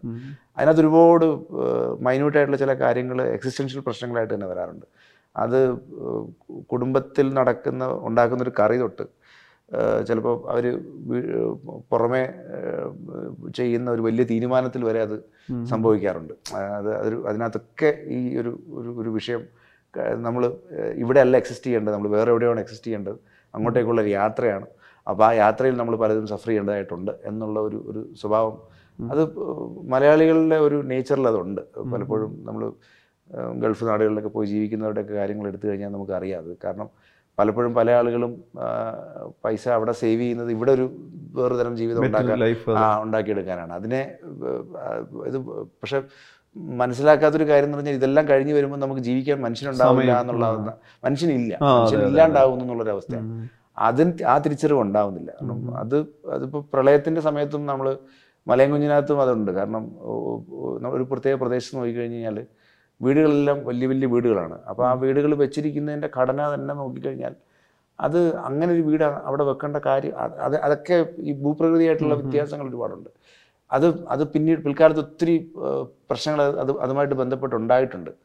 സ്ട്രക്ചറലി പോലും നമ്മുടെ ഭൂമിയെ മാറ്റുന്നതിൽ പോലും ഈ വലിയ സ്ക്വയർ ഒത്തിരി വലിയ സ്ക്വയർ ഫീറ്റുള്ള വീടുകൾ വെക്കുക എന്നുള്ളത് നമ്മുടെ ഒരു ഒരു ഒരു കൾച്ചറുമായിട്ട് ബന്ധപ്പെട്ട് നമ്മുടെ അത് ഈ പ്രവാസിയുടെ ഒരു സ്വഭാവത്തിന് നേച്ചറാണ് ഇത്രയും ഒരു ഒരു അത് അത് അത് പക്ഷെ അവിടെ താമസിക്കുന്നവർ എത്ര പേരാ എന്നുള്ളതിനെ കുറിച്ച് നമ്മൾ ആലോചിക്കുന്നില്ല. അത് അത് അത് എത്രത്തോളം ഭൂമിക്ക് എത്രത്തോളം ഭാരമാണ് എന്നുള്ളതിനെ കുറിച്ച് നമ്മൾ ചിന്തിക്കുന്നില്ല. അതൊക്കെ ഞാൻ പറയാം അത് അതിൻ്റെയൊക്കെ ചില ലെയറുകളൊക്കെ മലയും കുഞ്ഞിലോട്ടും ഒക്കെ ഈ പറഞ്ഞ പോലെ തരത്തിൽ വരുന്നുണ്ട്. അപ്പം അറിയിപ്പിൽ നേരത്തെ പറഞ്ഞ എനിക്ക് കുറച്ചുകൂടെ ഫ്രീഡം അതിൻ്റെ ബഡ്ജറ്റ് വൈസും പിന്നെ ഈ നേരത്തെ ഇത്രയും നേരത്തെ എടുത്ത സിനിമകളുടെ ഒരു പ്രിവിലേജ് പ്രിവിലേജ് എന്ന് തന്നെ ഞാൻ പറയും. കാരണം ഇപ്പം അതുകൊണ്ടാണ് ഞാൻ നേരത്തെ പറഞ്ഞത് you are always as good as your last. കഴിഞ്ഞ പടം നല്ലതല്ലെങ്കിൽ എനിക്കത് ചെയ്യാൻ പറ്റില്ല. കഴിഞ്ഞ പടം കുഴപ്പമില്ലാതെ പോയതുകൊണ്ട് എനിക്ക് അങ്ങനെ ചെയ്യാൻ ഒരു ഒരു പരിപാടി ചെയ്യാൻ പറ്റി. അത് അതിൻ്റെ ഫെയ്റ്റ് അനുസരിച്ചിരിക്കും അടുത്ത എൻ്റെ ജോലി. ഇപ്പം മലയും കുഞ്ഞിൻ്റെ ഫെയ്റ്റ് അനുസരിച്ചിരിക്കും ഞാനിനി എങ്ങനെ എന്ത് ചെയ്യണം എന്നുള്ളത്. അപ്പം എല്ലാം അങ്ങനെയാണ്, എല്ലാ കാലത്തും അങ്ങനെയാണ്. അപ്പോൾ നമ്മൾ നമ്മളെ തന്നെ മാനസികാവസ്ഥകൾ മാറുമല്ലോ. ചിലപ്പോൾ നമ്മളൊരു ഒരു ഒരു സമയത്ത് നമ്മൾ ഓക്കെ ഇതല്ല ഇനി പെട്ടെന്ന് നമ്മൾ വേറൊരു സാധനം അത് പലപ്പോഴും നമ്മളിങ്ങനെ ഒരു ഒരു ഈ ഫിലിം മേക്കേഴ്സിനിടയിൽ തന്നെയുള്ള കോമ്പറ്റീഷനിൽ തന്നെ ഉണ്ടത്. അടുത്തത് അവരെന്താണ് ചെയ്യുന്നത്, അടുത്തത് നമ്മളെന്താ ചെയ്യുന്നത്, ഇങ്ങനെ. അപ്പോൾ ഈ ഒരു ഈ ഒരു ഒരു പ്രോസസ്സ് എപ്പോഴും നമ്മൾ നോക്കിക്കൊണ്ടിരിക്കും. ആ ഒരു പ്രോസസ്സിൽ നിന്നൊക്കെ വിട്ടിട്ടൊരു പടം ആലോചിക്കണം എന്നൊക്കെ ഉള്ളൊരു അങ്ങനെയൊക്കെയാണ് ഇത്. അതായത് ഈ പോയിന്റിലേക്ക് എത്തുക എന്നുള്ളൊരു ഡിസിഷൻ ഒന്നല്ല ഇത്. ഇത്തവണ ഇത് എക്സ്പീരിയൻസ് ചെയ്യാം. അത് ഞാൻ പറഞ്ഞൊക്കെ അത് അതുകൊണ്ട് തന്നെയാണ് ഡിഫറെന്റ് ജോണേഴ്സ് ചെയ്യണം. നാളെ അറിയിപ്പിന് ശേഷവും ഒരു പടം പോലെ ആവരുത് മറ്റൊരു പടം. നമ്മൾ കാണുന്ന അയാളുടെ പെർസ്പെക്റ്റീവും കാഴ്ചയും ക്രാഫ്റ്റും ഒക്കെ ചിലപ്പോൾ സിമിലാരിറ്റീസ് ഉണ്ടാകും, പക്ഷെ ഒന്നുപോലെ ഇരിക്കരുത് അടുത്തത് എന്നുള്ളൊരു. ഈ അസറഫ് ഫറാദിയുടെ കാര്യം സമയത്ത് ഈ പുള്ളിയുടെ വിൻഡോസിൽ നിന്നുള്ള കാഴ്ചകൾ എന്നുള്ളത് ഭയങ്കര ഇതായിരുന്നു. ഇപ്പം പിന്നെ മഹേഷാണെങ്കിലും സി യു സൂണിലാണെങ്കിലും ഇതൊക്കെ ഇപ്പം മിററിലാണെങ്കിലും പിന്നെ ഇപ്പം സമീറയുടെ ഇത് നോക്കിയാൽ അറിയാം. മിററിലാണെങ്കിലും അല്ലെങ്കിൽ ഈ പറയുന്ന നമ്മുടെ മോണിറ്റർ ചെയ്യപ്പെടുന്ന ക്യാമറകളാണെങ്കിലും ഈ സർവൈലൻസ് ക്യാമറകളിൽ അല്ലെങ്കിൽ ഈ ഡിജിറ്റൽ സ്ക്രീനുകൾ മൊബൈലിലോ കമ്പ്യൂട്ടർ സ്ക്രീനിൽ ഇതിലൊക്കെ ഈ പറയുന്ന കോൺഫ്ലിക്റ്റിൻ്റെ റെഫറൻസ് ഒക്കെ കൊണ്ടുവരാൻ നോക്കിയാണ് പല സിനിമകളിലായിട്ട് കാണാം. ഇതിൽ വരുമ്പോഴും ഈ പറഞ്ഞ രശ്മിയുടെ പലതരം ക്രൈസിസിന് നമ്മൾ കാണുന്നത് പോലും മറ്റേതെങ്കിലും തരത്തിലുള്ള ഈ ചെറിയ വ്യൂകളിലാണ്. അപ്പൊ അതൊക്കെ ഏതെങ്കിലും അത് ഈ പറയുന്ന ഒരു മീഡിയത്തിൽ ഈ പറയുന്ന നെറേറ്റീവിനെ പലതരത്തിൽ ഉപയോഗിക്കാനുള്ള സാധ്യത കൂടി നോക്കുന്നതാണോ? കാരണം വെച്ചാൽ നമ്മൾ ഇതെല്ലാം ഉപയോഗിക്കുന്ന ആളുകളായി മാറിയിരിക്കുന്ന സമയമാണല്ലോ. അല്ല ഇപ്പൊ ആ പടം എൻഡ് ചെയ്തിരിക്കുന്ന ഷോട്ട് ഒന്ന് നോക്കിക്കഴിഞ്ഞാൽ അതിനകത്ത് എൻസ്ക്രോള് പോകുന്ന ഷോട്ട്, ആ ഷോട്ടിൽ ആക്ച്വലി അത് തുടങ്ങിയ സ്ഥലത്ത് തന്നെയാണ് തീരുന്നത്. പറഞ്ഞാൽ അത് അതിനി കൺസ്യൂം ചെയ്യാൻ പോകുന്നത് അതിനകത്ത് അതിനകത്ത് പറഞ്ഞു വയ്ക്കുന്ന വിഷയം ഇത്രേ ഉള്ളൂ. ഒരു ഒരു ഡിജിറ്റൽ ഫുട് പ്രിന്റ് ഒരു കാലത്ത് ഉണ്ടായി കഴിഞ്ഞാൽ അതൊരിക്കലും അതിന് ഇപ്പൊ പണ്ടായിരുന്നു നമ്മളൊരു ഇപ്പൊ ഇപ്പൊ നമ്മളിപ്പോ റെസ്റ്റോറേഷന്റെ കാര്യം നേരത്തെ പറഞ്ഞു, മൊബൈലിന്റെ കാര്യം പറഞ്ഞ പോലെ ഇപ്പോൾ ഇപ്പോൾ വെള്ളി നക്ഷത്രം എന്ന് പറഞ്ഞാൽ നമ്മുടെ മലയാളത്തിലെ ഉദയ സ്റ്റുഡിയോയുടെ ആദ്യ സിനിമയുടെ ഒരു മെറ്റീരിയൽ നമുക്ക് കിട്ടാനില്ല, സെല്ലോഡ് ആയതുകൊണ്ട് മാത്രം. പക്ഷെ ഇന്ന് അങ്ങനെ ഇന്നിപ്പോൾ നമ്മൾ വൺസ് ഇത് നമ്മളൊരു ഒരു ക്ലൗഡിലേക്കോ എവിടെയെങ്കിലേക്കോ നമ്മളിത് ഒരു ഇന്റർനെറ്റ് എന്ന് പറഞ്ഞ സ്പേസിലേക്ക് നമ്മളിത് കൊടുത്തു കഴിഞ്ഞാൽ പിന്നെ ഏത് കാലത്തും ഇത് തിരിച്ച് നമ്മളെ ഏത് തരത്തിലും അത് നമ്മളെ ചില സമയത്ത് നമ്മൾ നൊസ്റ്റാൾജിയ ആയിട്ട് വരാം, റിഫ്രഷ് ചെയ്ത് വരാം, അല്ലെങ്കിൽ അപായപ്പെടുത്താൻ അത് സംഭവിക്കാം. തിരിഞ്ഞു കൊടുത്താൽ രാഷ്ട്രീയക്കാർക്കൊക്കെ അപ്പൊ അതാണല്ലോ പ്രശ്നം, അന്ന് ഇങ്ങനെ പറഞ്ഞിരുന്നല്ലോ എന്ന് പറഞ്ഞു ആർക്കൈവിന് ഭയങ്കര പ്രസക്തിയുള്ള കാലം. അതുകൊണ്ടാണ് അതിന്റെ കൺസംഷൻ വരുന്നത്. അതുകൊണ്ടാണ് ഞാൻ ആ ഒരു ക്രഷിൽ നിർത്തിയിരിക്കുന്നത്, ആ കുട്ടികളിൽ നിർത്തിയിരിക്കുന്നതിന്റെ കാരണം അതാണ്. കാരണം അടുത്ത കൺസംഷൻ അവരാണ് അവരാണ് അവരുടെ കൺസംഷൻ നമ്മൾ ഏതാണ്ട് കോവിഡിന്റെ സമയത്ത് ഈ കുട്ടി ചോദിക്കുന്നത് പോലെ ഇത്രയും ക്രൈസിസ് ആ വീട്ടിനകത്ത് നടക്കുമ്പോഴും ഇത് അല്ല ഡിജിറ്റലിലേക്കായി അവരുടെ ഫോണും ചോദിക്കുന്ന കുട്ടിയെ കാണുന്നുണ്ട്. അതെ, ഈ ഡിജിറ്റലിലേക്ക് ഒരു കൺസംഷൻ വന്നുകൊണ്ടുള്ള ഒരു സംഭവമാണ്. ഇതിൽ ഇതിലാണെങ്കിലും ഞാൻ പറയുന്നത് പിന്നെ സമീറയുടെ ആണെങ്കിൽ പോലും, അല്ലെങ്കിൽ നമ്മുടെ ദർശൻ അവതരിപ്പിച്ച കഥാപാത്രമാണെങ്കിലും, പിന്നെ അറീപ്പിൽ ഇപ്പൊ രശ്മി ആണെങ്കിൽ പോലും, അവരുടെ ഒരു ഇന്റഗ്രിറ്റി, ആത്മാഭിമാനം തിരിച്ചുപിടിക്കൽ അല്ലെങ്കിൽ ആത്മാഭിമാനം ഉറപ്പിച്ചെടുക്കൽ, അത് ചിലപ്പോൾ ഫാമിലിക്ക് അകത്തായിരിക്കാം, സൊസൈറ്റിക്ക് അകത്തായിരിക്കാം, അതിൽ അതിലൊരു ഊന്നൽ കൊടുത്തിട്ട് കാണാം. കാരണം വെച്ച് കഴിഞ്ഞാൽ ഇപ്പം സുലൈമാന്റെ അറസ്റ്റിന് ശേഷമാണ് സുലൈമാനേക്കാളും വലിയ വലിപ്പത്തിൽ നിമിഷയുടെ ക്യാരക്ടർ വരുന്നതും ആ പോത്തന്റെ ക്യാരക്ടറുമായിട്ടുള്ള ഒരു കോൺഫ്ലിക്ട് വരുന്ന സ്റ്റേഷനിലെ ഘട്ടത്തിലൊക്കെ അവരുടെ വോയിസിലാണ് അവരാരായിരുന്നു നമ്മൾ മനസ്സിലാവുന്നത്. അത്രയും കോൺഫ്ലിക്റ്റിൽ ഈ പറയുന്ന അവരുടെ ആത്മാഭിമാനം ഉറപ്പിച്ചെടുക്കുക, അതുപോലത്തെ ഒരു സാധനം റിപ്പീറ്റഡ്ലി വരുന്നതാണല്ലോ.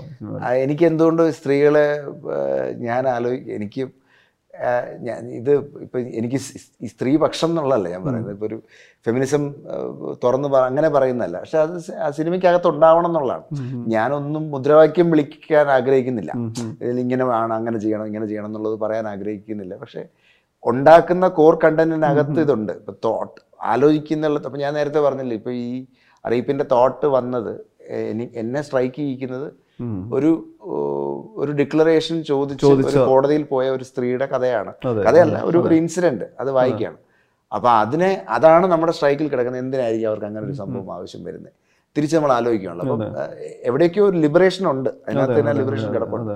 ഇപ്പോൾ സുലൈമാൻ്റെ റോസലിൻ്റെയും ജീവിതത്തിനകത്ത് ഉണ്ടാകുന്നതിനകത്ത് എവിടെയോ സുലൈമാന് ബാലൻസ് കൊടുത്തിരിക്കുന്ന റോസലിനാണ്.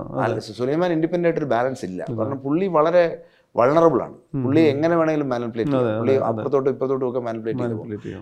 പക്ഷെ ഇവർക്ക് അങ്ങനെ പറ്റില്ല, ഇവരെ അത് ചെയ്യാൻ പറ്റത്തില്ല. ഇവരെ ഇവരെ ഇവർക്കൊരു സ്റ്റേൺ ആയിട്ടുള്ള ഒരു ഡിസിഷൻ ഉണ്ട്.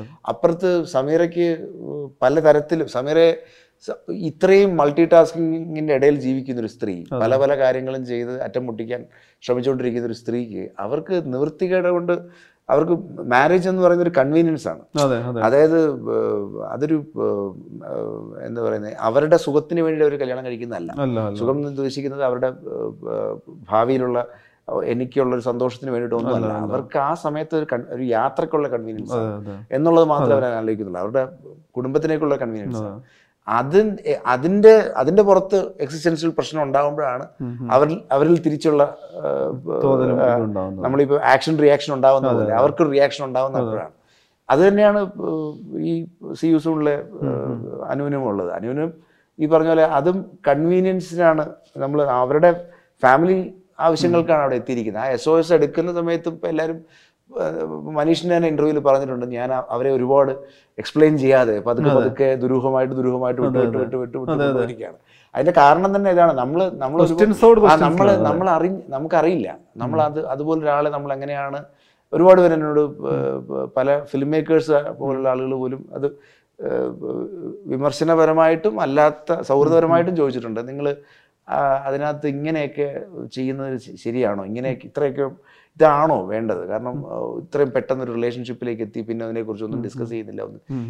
അത് ഞാൻ പറഞ്ഞ ഇത് ഇത് ഇന്ന് നടക്കുന്ന ഒരു പ്രസന്റ് സിനാരിയോയിൽ സംഭവിക്കുന്നതുകൊണ്ടാണല്ലോ നമ്മൾ അതിനെക്കുറിച്ച് റിലേറ്റ് ചെയ്യാൻ പറ്റുന്നത്. ആക്കേണ്ടതില്ല, അതിന്റെ ആവശ്യമില്ല. അതിനെക്കുറിച്ച് കൂടുതൽ അറിയില്ലേ, അവരതിനെക്കുറിച്ച് കൂടുതൽ ആലോചിക്കുക, അവരിതിനെ ഉപയോഗിക്കില്ലേ? അപ്പം ഞാൻ ഉപയോഗിക്കുന്നത് വൈ മ്യൂച്വലാണ്. ഞാൻ പറഞ്ഞത് ഫിസിക്കലി ചില ആൾക്കാർക്ക് ഇപ്പൊ ഇപ്പൊ അതിനകത്ത് ജിമ്മിക്ക് ചില സമയത്ത് ഫിസിക്കലി ഒരു അട്രാക്ഷൻ ആയിരിക്കും തുടക്കത്തിൽ ഉണ്ടാകുന്നത്. അതിനൊരു ടിൻഡർ ഒരു ഡേറ്റിംഗ് ആപ്പാണ് ബേസിക്കലി. അതിനകത്ത് ഒരു ലോങ് റിലേഷൻഷിപ്പ് ഒരിക്കലും ടിൻഡർ സജസ്റ്റ് ചെയ്യുന്നില്ല. അതൊരു വൺ നൈറ്റ് സ്റ്റാൻഡോ അല്ലെങ്കിൽ ഒരു ഒരു ഒരു കുറച്ച് ദിവസത്തെ ഒരു ഒരു മൊമെന്ററി ലൈഫാണ് അത്. അതിൽ നിന്നാണ് ഇത്രയും എത്തിയിരിക്കുന്നത്. അപ്പം അതിനകത്ത് തന്നെ അതുണ്ട്, ആ കഥയ്ക്കകത്ത് തന്നെ അത് അത് വന്നിട്ടുണ്ട്. അത് ചിലപ്പോൾ ഫിസിക്കൽ നീഡ്സിലായിരിക്കും ആദ്യം തുടങ്ങിയിരിക്കുന്നത്, പിന്നെ അതിനകത്ത് ഇമോഷണൽ അറ്റാച്ച്മെന്റ്. പക്ഷേ എവിടെയോ കെവിനാണ് ഈ പർട്ടിക്കുലർ ആളെ ഏറ്റവും കൂടുതൽ മനസ്സിലാക്കി മനസ്സിലാക്കിയത്. അത് അവന് പോലും പിടുത്തം കിട്ടിയില്ല എന്നുള്ളതാണ്. അത് അങ്ങനെ ചില കാര്യങ്ങൾ ഇപ്പം സുലൈമാൻ റോസലിനെ മനസ്സിലാക്കിയതിനേക്കാൾ കൂടുതൽ ചിലപ്പോൾ സുലൈമാന്റെ ഉമ്മ മനസ്സിലാക്കിയിട്ടുണ്ട്. അത് ഉമ്മ പറയുന്ന പോലും ഇല്ല പറയുന്ന പോലും ഇല്ല ഒരിക്കലും പറയുന്നില്ല. അത് എനിക്ക് അതുകൊണ്ട് തന്നെയാണ് ആ പടം റോസലിൽ തീരണം. ഇപ്പൊ അവൻ കല്ലെറിഞ്ഞ് പോകുന്ന സമയത്ത് അവരിലുണ്ടാവുന്ന ചിരി എന്ന് പറയുന്ന അടുത്ത അടുത്ത റെസിസ്റ്റൻസിന് ഒരാളുണ്ട്. കാരണം അവർക്കൊരിക്കലും ഒരിക്കലും ഒരു സൊല്യൂഷൻ ഉണ്ടായിട്ടില്ല. അത് അതിനുണ്ടാവും. അതിപ്പം എന്ത് തരം കമ്മ്യൂണിറ്റി എന്നൊക്കെ ഉള്ളത് സെക്കൻഡറിയാണ്. റെസിസ്റ്റൻസ് ഉണ്ടാവുന്നുണ്ടോ എന്നുള്ളത് മാത്രമേ നോക്കുന്നുള്ളൂ. അറിയിപ്പിലേക്ക് വരുമ്പോഴും ഇപ്പം മലയൻ കുഞ്ഞ് നിങ്ങൾ കാണാത്തതുകൊണ്ട് നിങ്ങൾക്ക് അതിനെക്കുറിച്ച്, മലയൻ കുഞ്ഞിലും ഈ പറഞ്ഞ പോലെ ഒരു ഒരു ഒരു ഹോപ്പ്, അവസാനത്തെ ഒരു ഹോപ്പുണ്ട്. ആ ഹോപ്പ് നമ്മളൊരിക്കലും തുടക്കത്തിൽ പ്രതീക്ഷിക്കാത്തൊരു ഹോപ്പാണ്. തുടക്കത്തിൽ അങ്ങനെ ഒരു ഹോപ്പിലേക്ക് എത്തും എന്നുള്ളതിനെ കുറിച്ച് നമ്മളൊരിക്കലും ആലോചിക്കില്ല. അത് ആ പടം കണ്ടു തുടങ്ങും. ആ ഹോപ്പിൽ തന്നെയാണ് ഈ സിനിമയുടെ ചാമിരിക്കുന്നത്. ഞാൻ പറഞ്ഞ അതിൽ തീരുമ്പോഴാണ് ഈ പറഞ്ഞ പോലെ എല്ലാ ആർക്കും കംപ്ലീറ്റ് ആയി. ഞാൻ പറഞ്ഞ ഓരോ ക്യാരക്ടറിനും വെറുതെ ഒരു ക്യാരക്ടർ വന്ന് പോയിട്ട് കാര്യമില്ല. അവർക്ക് ഇല്ല. അപ്പം ആ എല്ലാവർക്കും ഒരു പൂർണ്ണത ഉണ്ടാകുന്ന ഒരു ഒരു സ്ഥലം, ഒരു മൊമെന്റ് ഉണ്ട്. ആ മൊമെന്റ് ഉണ്ടായിരിക്കണം. അത് ഞാൻ പറഞ്ഞ അത് എല്ലാ പടം അത് ഉണ്ടാവാത്ത സിനിമകളെല്ലാം അങ്ങനെയൊന്നുമില്ല. ഞാൻ പറഞ്ഞു കേട്ടോ, അത് ഞാൻ ആലോചിക്കുന്ന ചില നിഷ്കർഷയിൽ പറയപ്പെടുന്ന കാര്യങ്ങളാണ്. ഇത് ഉണ്ടാവണം, ഓക്കെ, അല്ലെങ്കിൽ പിന്നെ എന്തിനാണ് ഇങ്ങനൊരു ക്യാരക്ടറിനെ നമ്മൾ കൊണ്ടുവന്നിരിക്കുന്നത്? എളുപ്പമാണ് ചില സമയത്ത് ഒരാളെ ഇടയിൽ നിന്ന് കൊണ്ടുവന്ന് ചില കാര്യങ്ങളൊക്കെ പറഞ്ഞ് അത് സോൾവ് ചെയ്ത് സൊല്യൂഷൻ കൊണ്ടു കൊണ്ടുപോകാനല്ലേ. ഇപ്പം ഇപ്പം ടേക്ക് ഓഫിൽ ഒരു പരിധിവരെ അംബാസിഡറുടെ ക്യാരക്ടർ എന്ന് പറയുന്ന സാധനം അങ്ങനെ അങ്ങനെ തന്നെ വന്ന ക്യാരക്ടറാണ്, ഇല്ലെന്ന് പറയുന്നില്ല. ബാക്കി സമീറയ്ക്ക് പേര് കൂടുതലും അത് കുറച്ച് പെരിഫറൽ ആയിട്ട് നിൽക്കുന്നതിന്റെ കാരണം അത് തന്നെയാണ്. സത്യമാണ്. അതെ അതെ അതെ സിനിമാറ്റിക് ആണ്. അപ്പൊ ഇതൊക്കെ ഈ മലയൻ കുഞ്ഞിലേക്ക് വരുമ്പോൾ എനിക്ക് തോന്നിയിരിക്കുന്നത് ഈ ഹോപ്പ്, അതായത് തീ പടം ഇപ്പോൾ പടത്തിൻ്റെ ട്രെയിലറും അല്ലെങ്കിൽ അങ്ങനത്തെ മെറ്റീരിയലൊക്കെ കാണുമ്പോൾ ആൾക്കാർക്ക് ഇതിനകത്ത് ഓ എൻ്റെ സിനിമകൾക്ക് പൊതുവെ ഒരു നെഗറ്റീവ് ഡിസ്റ്റർബിംഗ് ഡിസ്റ്റർബിംഗ് മാത്രമല്ല, ഭയങ്കര പിരിമുറുക്കം, അതായത് ഖനമുള്ള ഖനം കൂടിയ വിഷയങ്ങളാണ്. സ്ത്രീകൾ പോലും പറഞ്ഞിട്ടുണ്ട് ഒരുപാട് പേര്, എപ്പോഴും പറയാറുണ്ട് അത് ഭയങ്കര പാടാണ് കണ്ടിരിക്കാൻ. അപ്പോൾ ആ അത് പക്ഷേ എന്നെ സംബന്ധിച്ചിടത്തോളം മലയൻ കുഞ്ഞിൻ്റെ ഒരു സ്റ്റേജ് കഴിഞ്ഞിട്ട് അത് അത് വലിയൊരു ഹോപ്പിലേക്ക് എത്തുകയാണ്. ആ ഹോപ്പ് റിലീഫിലേക്കാണ്. ആ റിലീഫ് ആ റിലീഫ് ആ റിലീഫ് ആ റിലീഫ് ഞാൻ ഇതുവരെ എക്സ്പെക്ട് ചെയ്തിട്ടില്ല. ഇപ്പം ടേക്ക് ഓഫിൽ ഒരു റിലീഫുണ്ട്, ഞാൻ പറഞ്ഞ ആ ബോർഡർ തുറക്കുന്നിടത്ത് റിലീഫുണ്ട്. പക്ഷെ ആ റിലീഫ് പോലും റിലീഫിനേക്കാളും എത്രയോ വലുതാണ് മനുഷ്യന്റെ മനുഷ്യൻ മനുഷ്യനെ മനസ്സിലാക്കുന്നതിന്റെ റിലീഫ്. ആ റിലീഫാണ് കിട്ടുന്നത് ആക്ച്വലി ഈ ഈ പടത്തിനകത്ത് മലയൻ കുഞ്ഞ് കണ്ടു തീരുമ്പോൾ. അത് ആളുകൾ ആളുകളിലേക്ക് കൂടുതൽ എത്തുന്നുള്ളതാണ് ഞങ്ങളുടെ ഒരു ഒരു റീഡിങ്ങിൽ തോന്നുന്നത്. ഈ മലയൻ കുഞ്ഞിന്റെ കാര്യം തന്നെ പറയുകയാണെങ്കിൽ ഇപ്പം മലയൻ കുഞ്ഞിന് എനിക്ക് തോന്നുന്നു കമൽ സാറും ആശംസ പറഞ്ഞത് എന്താ ഫഹദ് ഫാസിന്റെ കുഞ്ഞ് എന്റെയും കുഞ്ഞാണ് എന്നുള്ളതാണ്. ഈ മഹേഷ് ആണെങ്കിലും ഫഹദ് ആണെങ്കിലും കമൽ സാറുമായിട്ട് വളരെ ക്ലോസ്ലി അസോസിയേറ്റ് ചെയ്യുന്ന ആളാണ്. നിങ്ങളിത് മലയാളത്തിലേക്ക് മാത്രം എന്നുള്ള ആലോചന, ഇപ്പോൾ റഹ്മാൻ പോലത്തെ മ്യൂസിക് ഒന്നും ഒരു മലയാളം പടം എന്നുള്ള രീതിയിൽ മാത്രമാണോ ഇത് ചെയ്യുന്നത് ഈ മലയൻ കുഞ്ഞോ? അല്ല, മലയൻ കുഞ്ഞ് പ്യൂർലി മലയാളം പടമാണ്. കാരണം ഞങ്ങൾക്കൊരിക്കലും, എനിക്കും ഫഹദിനും ഒരിക്കലും നമ്മൾ ചെയ്യുന്ന സിനിമകൾക്കൊരു ഒരു ഡബ് വേർഷൻ ഉണ്ടാക്കി മറ്റ് നമ്മുടെ പടങ്ങൾക്ക് നമ്മുടെ ഭാഷയിൽ തന്നെ സബ് ടൈറ്റിലോടുകൂടി കാണണം എന്നുള്ളതാണ്. ഒരു ടെക്നീഷ്യൻ വരുന്നത് ആ ടെക്നീഷ്യൻ്റെ ആ ടെക്നീഷ്യൻ ഇന്ന ഭാഷയിൽ നിന്ന് വരുന്നു എന്ന് പറഞ്ഞുകൊണ്ടല്ല. ഞാൻ പറഞ്ഞ ആ ടെക്നീഷ്യൻ അത്രത്തോളം കേപ്പബിൾ ആണ് അതിനകത്ത്. ഞാൻ നമ്മൾ കാണാത്ത അല്ലെങ്കിൽ ഞങ്ങൾ ഇപ്പോൾ സംസാരിക്കുന്ന മ്യൂസിഷ്യൻസിന് കാണാൻ പറ്റാത്ത എന്തോ അദ്ദേഹത്തിന് കാണാൻ പറ്റുന്നു. ആ കാഴ്ച ഞങ്ങൾക്ക് കാണണം, അതിനു വേണ്ടിയിട്ടാണ് അദ്ദേഹത്തെ വരുന്നത്. അല്ലാതെ ഞങ്ങളത് തുറന്ന് പറഞ്ഞുകൊണ്ടാണ്. സാറിന് നമ്മളിപ്പോൾ ഒരു റഹ്മാൻ സാറിനെ കൊണ്ടുവരുന്ന സമയത്ത് ആദ്യമേ നമ്മളൊരു സിംഗിൾ ഇറക്കിക്കുക, അങ്ങനെ അങ്ങനെയുള്ളതൊന്നും നോർമലി അങ്ങനെയാണ് ഫസ്റ്റ് സിംഗിളും കാര്യങ്ങളൊക്കെ വെച്ചിട്ടുള്ള സംഭവമാണ്. അത് അതില്ല, ഇതങ്ങനെ ഞങ്ങൾ ആദ്യമേ. അപ്പൊ സാറ് തന്നെ സർപ്രൈസ്ഡ് ആയി, കാരണം അവിടെ ഒരു സമയത്ത് പതിനെട്ട് സിനിമയാണ് നടക്കുന്നത് പഞ്ചതൻ സ്റ്റുഡിയോയില്. അപ്പൊ അവിടുത്തെ അസിസ്റ്റൻസ് തന്നെ പറഞ്ഞു, സാർ ഈ ഈ ഇന്ന പടം പറ്റുന്ന സാർ വേറെ മാറി ഇരിക്ക്, മറ്റേ പടം എല്ലാം വേറെ മാറി. ഇത് ശരിയാണ്, അല്ല ശരിയാണ്, കാരണം ഇത് ബാക്കിയൊക്കെ വലിയ വേറെ തരത്തിലുള്ള അടി ഇടി ബഹളമുള്ള പടങ്ങളാണ്, മ്യൂസിക്കൽ ജേണിയുള്ള പടങ്ങൾ. ഇത് വേറൊരു തരം സ്വഭാവത്തിലുള്ള സിനിമ, അതിന് സാറ് വേറെ തരം ഡ്രൈവ് കൊടുത്തോണ്ടിരിക്കുകയാണ്. അതൊരു അത് ഞാൻ ഞാൻ പറഞ്ഞ അങ്ങനെയും എക്സ്പ്ലോർ ചെയ്യണമല്ലോ, അങ്ങനെ ഒരു ഒരു ടാലന്റിന് നമ്മൾ അങ്ങനെ എക്സ്പ്ലോർ ചെയ്യണം. ആ അതിൻ്റെ ഔട്ട്പുട്ട് കേൾക്കുമ്പോഴാണ് ഇപ്പോൾ ഇപ്പോൾ സൗണ്ട് ഡിസൈനേഴ്സൊക്കെ പറഞ്ഞു, സി പുള്ളി ലൈവ് എടുത്ത് ലൈവ് കൊണ്ടുവന്ന് അത് ബാലൻസ് ചെയ്ത് വെച്ചിരിക്കുന്ന ട്രാക്ക് വെറുതെ ലേ ചെയ്യുമ്പോൾ തന്നെ കേൾക്കുന്നൊരു സുഖമുണ്ട്. അപ്പോൾ ഇത് ചേട്ടാ ഇത് തിയേറ്ററിൽ എക്സ്പീരിയൻസ് ചെയ്തില്ലെങ്കിൽ നമുക്ക് എങ്ങനെയാണ് ഇത്? അപ്പോൾ ശരിയാണ്, കാരണം അത് നം പുള്ളി ഒരിക്കലും ഇതിനെ ഒരു നമുക്കാണ് ഇപ്പം സെൻസിബിലിറ്റി വേരി ചെയ്യും. നമ്മളാണ് ചിലപ്പോൾ ഇതിനെ ഓക്കെ ഇത് ഇത് ഇരുട്ടാണല്ലോ, ഇതിനകത്ത് രക്ഷപ്പെടാനുള്ള ശ്രമമാണല്ലോ, എവിടെയാണ് ഇത് ഇത് ഇത് ഔട്ട് ബേസ്റ്റ് ഉണ്ടാകുന്നത് എന്നൊക്കെ ഉള്ളൊരു ഒരു പക്ഷെ അതിനെ മ്യൂസിക്കലി ലിഫ്റ്റ് ചെയ്യാൻ ഇത്രയും പറ്റും എന്നുള്ളത് പുള്ളി നമുക്ക് പഠിപ്പിച്ചു തന്നു. പുള്ളി അത് നമ്മൾ പുള്ളിയുടെ പ്രോസസ്സിന് ഭയങ്കര രസമാണ്. അതായത് തുടക്കത്തിലൊന്നും നമുക്കിത് മനസ്സിലാവില്ല, ആദ്യത്തെയൊക്കെ റഫ് പുള്ളി ഒരു റീൽ വൈസ് ഒന്നും കമ്പോസ് ചെയ്യുന്ന ഒരാളല്ല. പുള്ളി അവിടെ ഇവിടെയൊക്കെ ചെയ്തിട്ട് പുള്ളി അങ്ങ് മാറുകയാണ്, മാറിയിട്ട് വേറെ വർക്കുകളൊക്കെ ചെയ്തിട്ട് പിന്നെ റീവിസിറ്റ് ചെയ്യാണ്. അങ്ങനെയാണ് അങ്ങനെ ഒരു പത്ത് റീവിസിറ്റ് എങ്കിലും ചെയ്യാതെ പുള്ളി ഒരു പടം തീരില്ല. അപ്പൊ പുള്ളി ഇപ്പോഴും അടുത്തും പറയുന്നത്, നിങ്ങൾ ഇനിയും വീണ്ടും റിലീസ് ഡേറ്റ് നീട്ടിയാൽ ഞാൻ ഇനിയും വർക്ക് ചെയ്തുകൊണ്ടിരിക്കും. പുള്ളി അങ്ങനെയാണ്, പുള്ളി അത് പുള്ളി സ്കൾപ്റ്റ് ചെയ്യുന്ന പോലെയാണ്. പുള്ളി ബേസിക്കലി അതിന് വേണ്ടി അങ്ങനെ ഇരിക്കുകയാണ്. പുള്ളി അത് പെർഫെക്റ്റ് ആയി എന്ന് പറഞ്ഞ് പുള്ളി ഒരിക്കലും പുള്ളിക്ക് ഇല്ല, പുള്ളിക്ക് അങ്ങനെ ഒരു സംഭവമില്ല. പുള്ളി അതിന് അതിൽ തന്നെ ഇരിക്കുകയാണ്. അപ്പൊ അതുകൊണ്ട് തന്നെ ഓരോ തവണ നമ്മൾ പോകുമ്പോഴും നമ്മളെ പുള്ളി സർപ്രൈസ് ചെയ്തുകൊണ്ടിരിക്കും പല കാര്യങ്ങൾക്കും. എന്നാൽ ഇപ്പോൾ പാട്ടുകൾക്കുള്ള കൺവെൻഷണൽ നേച്ചറുണ്ട്, പുള്ളിയുടെ കൺവെൻഷണൽ നേച്ചർ പാട്ടുകളിലുണ്ട്.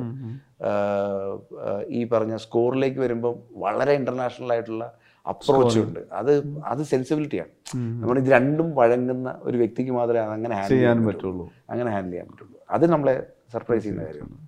ഈ മാലിക്കിന് ശേഷം ഒരു ബോളിവുഡ് പടവുമായിട്ട് വരുന്നു എന്നുള്ളൊരു ഇതുണ്ടായിരുന്നു. കമൽഹാസൻ സാർ തന്നെ മലയാളത്തിൽ കൊടുത്തൊരു ഇന്റർവ്യൂല് അദ്ദേഹത്തിന്റെ തിരക്കഥയിലാണ് പുതിയ സിനിമ എന്ന് പറഞ്ഞത്. പുതിയ പ്രോജക്റ്റിലേക്ക് വരികയാണ്. പുതിയ പ്രോജക്റ്റ് ആക്ച്വലി കമൽ സാറിന്റെ പ്രോജക്റ്റ് തന്നെയാണ്. അത് ഇങ്ങനെ റൈറ്റിംഗ് ഒക്കെ നട ഏതാണ്ട് കഴിഞ്ഞു, അത് നിൽക്കുകയാണ്. അത് ഞങ്ങളിങ്ങനെ സാറിന് എന്തായാലും ഇന്ത്യൻ ഫിനിഷ് ചെയ്യാനുണ്ട്, ഇന്ത്യൻ ടു ഫിനിഷ് ചെയ്യണം. അത് കഴിഞ്ഞിട്ടൊക്കെ ഉള്ളൂ അതിൻ്റെ ഒരു ബാക്കിയുള്ള ജോലികളിലേക്ക് ഞങ്ങൾ കയറുന്നു. വിക്രമിന് ശേഷമുള്ള കമൽഹാസൻ സിനിമകളിലൊന്നാണല്ലോ. അപ്പോൾ സിനിമയുടെ സ്വഭാവം എന്ത്, ഏത് തരത്തിലുള്ള സിനിമയായിരിക്കും? അതിപ്പം ഞാൻ അത് ഞങ്ങൾ സാറിൻ്റെ സാറിനെ സംബന്ധിച്ചിടത്തോളം എന്നെ സംബന്ധിച്ചിടത്തോളം ഞങ്ങൾ ഏതാണ്ട് ഒരു രണ്ടായിരത്തി പതിനൊന്ന് പത്ത് തൊട്ടുള്ള ഒരു ഒരു സൗഹൃദമുണ്ട്. അത് ഇത്രയും ഇപ്പോഴും തുടർന്ന് പോവുകയാണ്. അപ്പോൾ അതുകൊണ്ട് തന്നെ ഈ പറഞ്ഞ പോലെയാണ് സാറിൻ്റെ മനസ്സിനകത്തും വളരെ പെട്ടെന്ന് പെട്ടെന്ന് ചേഞ്ചുകൾ ഉണ്ടായിക്കൊണ്ടിരിക്കുന്നതാണ്. അതും ഈ പറഞ്ഞ പോലെ റിവിഷൻസ് കണ്ടിന്യൂസ് ആയിട്ട് നടത്തിക്കൊണ്ടിരിക്കുന്ന ഒരു മനുഷ്യനാണ്. അപ്പോൾ അദ്ദേഹം അദ്ദേഹം പറയുന്ന കാര്യങ്ങളിലും ഒരുപാട് ക്ലാരിറ്റി ഉണ്ട്. അതായത് ഇതിപ്പം ചെയ്യണം, ഇത് ഇന്ന സമയത്ത് ചെയ്യണം, ഇത് ഇന്ന സമയത്ത് ഇത് അങ്ങനെ ചിന്തിക്കുന്നൊരു വ്യക്തിയാണ്. അപ്പോൾ അത് എനിക്കൊരുപാട് ലേണിംഗ് അവിടെ നടക്കാറുണ്ട്. അപ്പം ഞങ്ങളുടെ ലേണിങ്ങിൽ ആക്ച്വലി ഇത് ഇതൊരു ഇപ്പം പറഞ്ഞതൊന്നും അല്ല, അതിനു മുമ്പ് വേറെ എത്രയോ കഥ. ഇപ്പം പുള്ളിയുടെ ഫിലിമോഗ്രാഫിയിൽ എടുത്തു കഴിഞ്ഞാൽ പുള്ളി ആലോചിച്ച് വെച്ച കഥകളിൽ തന്നെ ഒരുപാട് കഥകൾ ചെയ്യാതെ ഇരിക്കുന്ന ഒത്തിരി കഥകളുണ്ട്. അപ്പം അതുകൊണ്ട് തന്നെ ആ ഒരു പെർഫെക്റ്റ് മൊമെന്റിന് വേണ്ടിയിട്ടുള്ളൊരു വെയിറ്റിംഗ് ഉണ്ടാവും. അതെന്തായാലും എന്തായാലും അത് ഞങ്ങൾ പുള്ളിക്കും എന്നെ നന്നായിട്ട് അറിയാവുന്നതുകൊണ്ടും എനിക്ക് പുള്ളി അടുത്ത് അറിയാവുന്നതുകൊണ്ടും ഞങ്ങൾ സ്വന്തം മഹേഷ് സ്വന്തം സ്ക്രിപ്റ്റ് എഴുതാതിരിക്കുമ്പോൾ എം ഡിയുടെ സ്ക്രിപ്റ്റും കമൽഹാസന്റെ സ്ക്രിപ്റ്റൊക്കെ അതല്ല. അത് അതെന്തുകൊണ്ടോ സാറിനത് അത് കൊളാബറേറ്റീവ് ആണ് കേട്ടോ. സാറുമായിട്ടുള്ളൊരു ഇപ്പൊ ഇപ്പൊ ഇപ്പൊ ഫോർ എക്സാമ്പിൾ പറഞ്ഞ ഇപ്പൊ കാനഡ ഷൂട്ട് കഴിഞ്ഞിട്ട് സാർ ആ സമയത്ത് ഷിക്കാഗോയിലുണ്ടായിരുന്നു. അപ്പോൾ എന്നോട് ചോദിച്ചു, നിങ്ങൾ എവിടെയാണുള്ളത് ചോദിച്ചാൽ പറഞ്ഞു, അവിടെ കാനഡയിലാണ്. യു എസ് വിസ വാലിഡ് ആണോ ചോദിച്ചാൽ പറഞ്ഞു, ആ വാലിഡ് ആണ്. അന്ന് പെട്ടെന്ന് ഇങ്ങോട്ട് വാ, നമുക്കൊരു ഒരു മാസം ഇവിടെ ഇരിക്കാം, സമയമുണ്ടോ എന്ന് ചോദിച്ചപ്പോൾ ഞാൻ പറഞ്ഞു സമയമുണ്ട്, കുഴപ്പമില്ല. അങ്ങനെ ഞങ്ങൾ രണ്ടാഴ്ച അവിടെ പുള്ളിയുടെ പുള്ളിക്ക് അവിടെ ഒരു മീറ്റിംഗ് ഒക്കെ ആയിട്ട് ഇരിക്കുകയായിരുന്നു പുള്ളി. അപ്പോൾ അങ്ങനെ അവിടെ പുള്ളിയുടെ പുള്ളിക്ക് അവിടെ ഒരു ഓഫീസുണ്ട് അപ്പോൾ ഷിക്കാഗോയിൽ. അപ്പോൾ അവിടെ ഞങ്ങളിരുന്നു, അവിടെ കുറച്ച് ദിവസം ഇരുന്ന് അവിടെ ഒരു ചർച്ചയൊക്കെ നടത്തി. അങ്ങനെ പുള്ളി അങ്ങനെ ഒരു അപ്പോൾ അതിനകത്ത് ഡിറൈവായി വരുന്ന കഥകൾ, അതിനകത്ത് ഉണ്ടാകുന്ന സീൻസ് ഇപ്പോഴും ആ ഒരു എക്സൈറ്റ്മെന്റ് എപ്പോഴും, അതായത് ഭയങ്കര എക്സൈറ്റ്മെന്റ് ആണ് ഒരു കഥ പറയുമ്പോഴും. ഈ തേവർമകൻ ടു ആണെന്നുള്ളൊരു വാർത്ത ഉണ്ടായിരുന്നു. അതൊക്കെ പൈപ്പ് ലൈനിലുള്ള പടങ്ങളാണ്. പക്ഷെ ഒന്നും കൺ നമ്മളിപ്പം ഇപ്പം നിൽക്ക് നമ്മൾ ഞങ്ങളിപ്പോൾ ആലോചിച്ച് വെച്ചിരിക്കുന്ന ഒരു കഥ ഒരു എനിക്കും അദ്ദേഹത്തിനും ഈക്വലി എക്സൈറ്റ്മെന്റ് ഉള്ളൊരു കഥയാണ്. അതായത് അത് ഈ എല്ലാ പുള്ളി പറയുന്ന കഥകൾക്ക് എല്ലാത്തിനും ഒരു ഒരു ഒരു സ്വഭാവത്തിനുണ്ട്. അപ്പം ഞങ്ങൾ തീരുമാനം അത് അതിനകത്തൊരു എന്താ പറയുന്ന ഒരു എന്തെങ്കിലും പുതിയ നമ്മളൊരു പുതിയ സ്പെക്ടക്കിൾ ഒരു പുതിയൊരു സംഭവം കൊടുക്കണം എന്നുള്ളൊരു ആഗ്രഹം എപ്പോഴും വരാറുണ്ടല്ലോ. അങ്ങനെ ഉണ്ടാകുന്നൊരു ഒരു പ്രോസസ്സിലാണ് ഇപ്പം നിൽക്കുന്നത്. അത് ഉടനെ തന്നെ ഉണ്ടാവും. അത് ഇല്ലെന്ന് ഇല്ലെന്നല്ല, അത് ഞാൻ പറഞ്ഞു അദ്ദേഹം തന്നെ അദ്ദേഹം തന്നെ അത് പതുക്കെ പതുക്കെ അത് കൊണ്ടുവരും എന്നുള്ളതാണ്. കാരണം ഇപ്പം വിക്രമിന് ശേഷം ഇനി അദ്ദേഹത്തിന് ഇപ്പം ഇന്ത്യൻ തീർക്കാനുള്ള അത് അതൊരു വലിയ പ്രോസസ്സാണല്ലോ. അപ്പം അത് കഴിയണം. അത് കഴിഞ്ഞിട്ട് ഇനി അത് കഴിഞ്ഞിട്ടുള്ള പടം മലയാളത്തിലെ പുതിയ പടം ഒന്നും ഇതിപ്പം ഇപ്പം മലയാളം കുഞ്ഞ് കഴിഞ്ഞ അറിയിപ്പ് കഴിഞ്ഞിട്ട് ഇനി അടുത്ത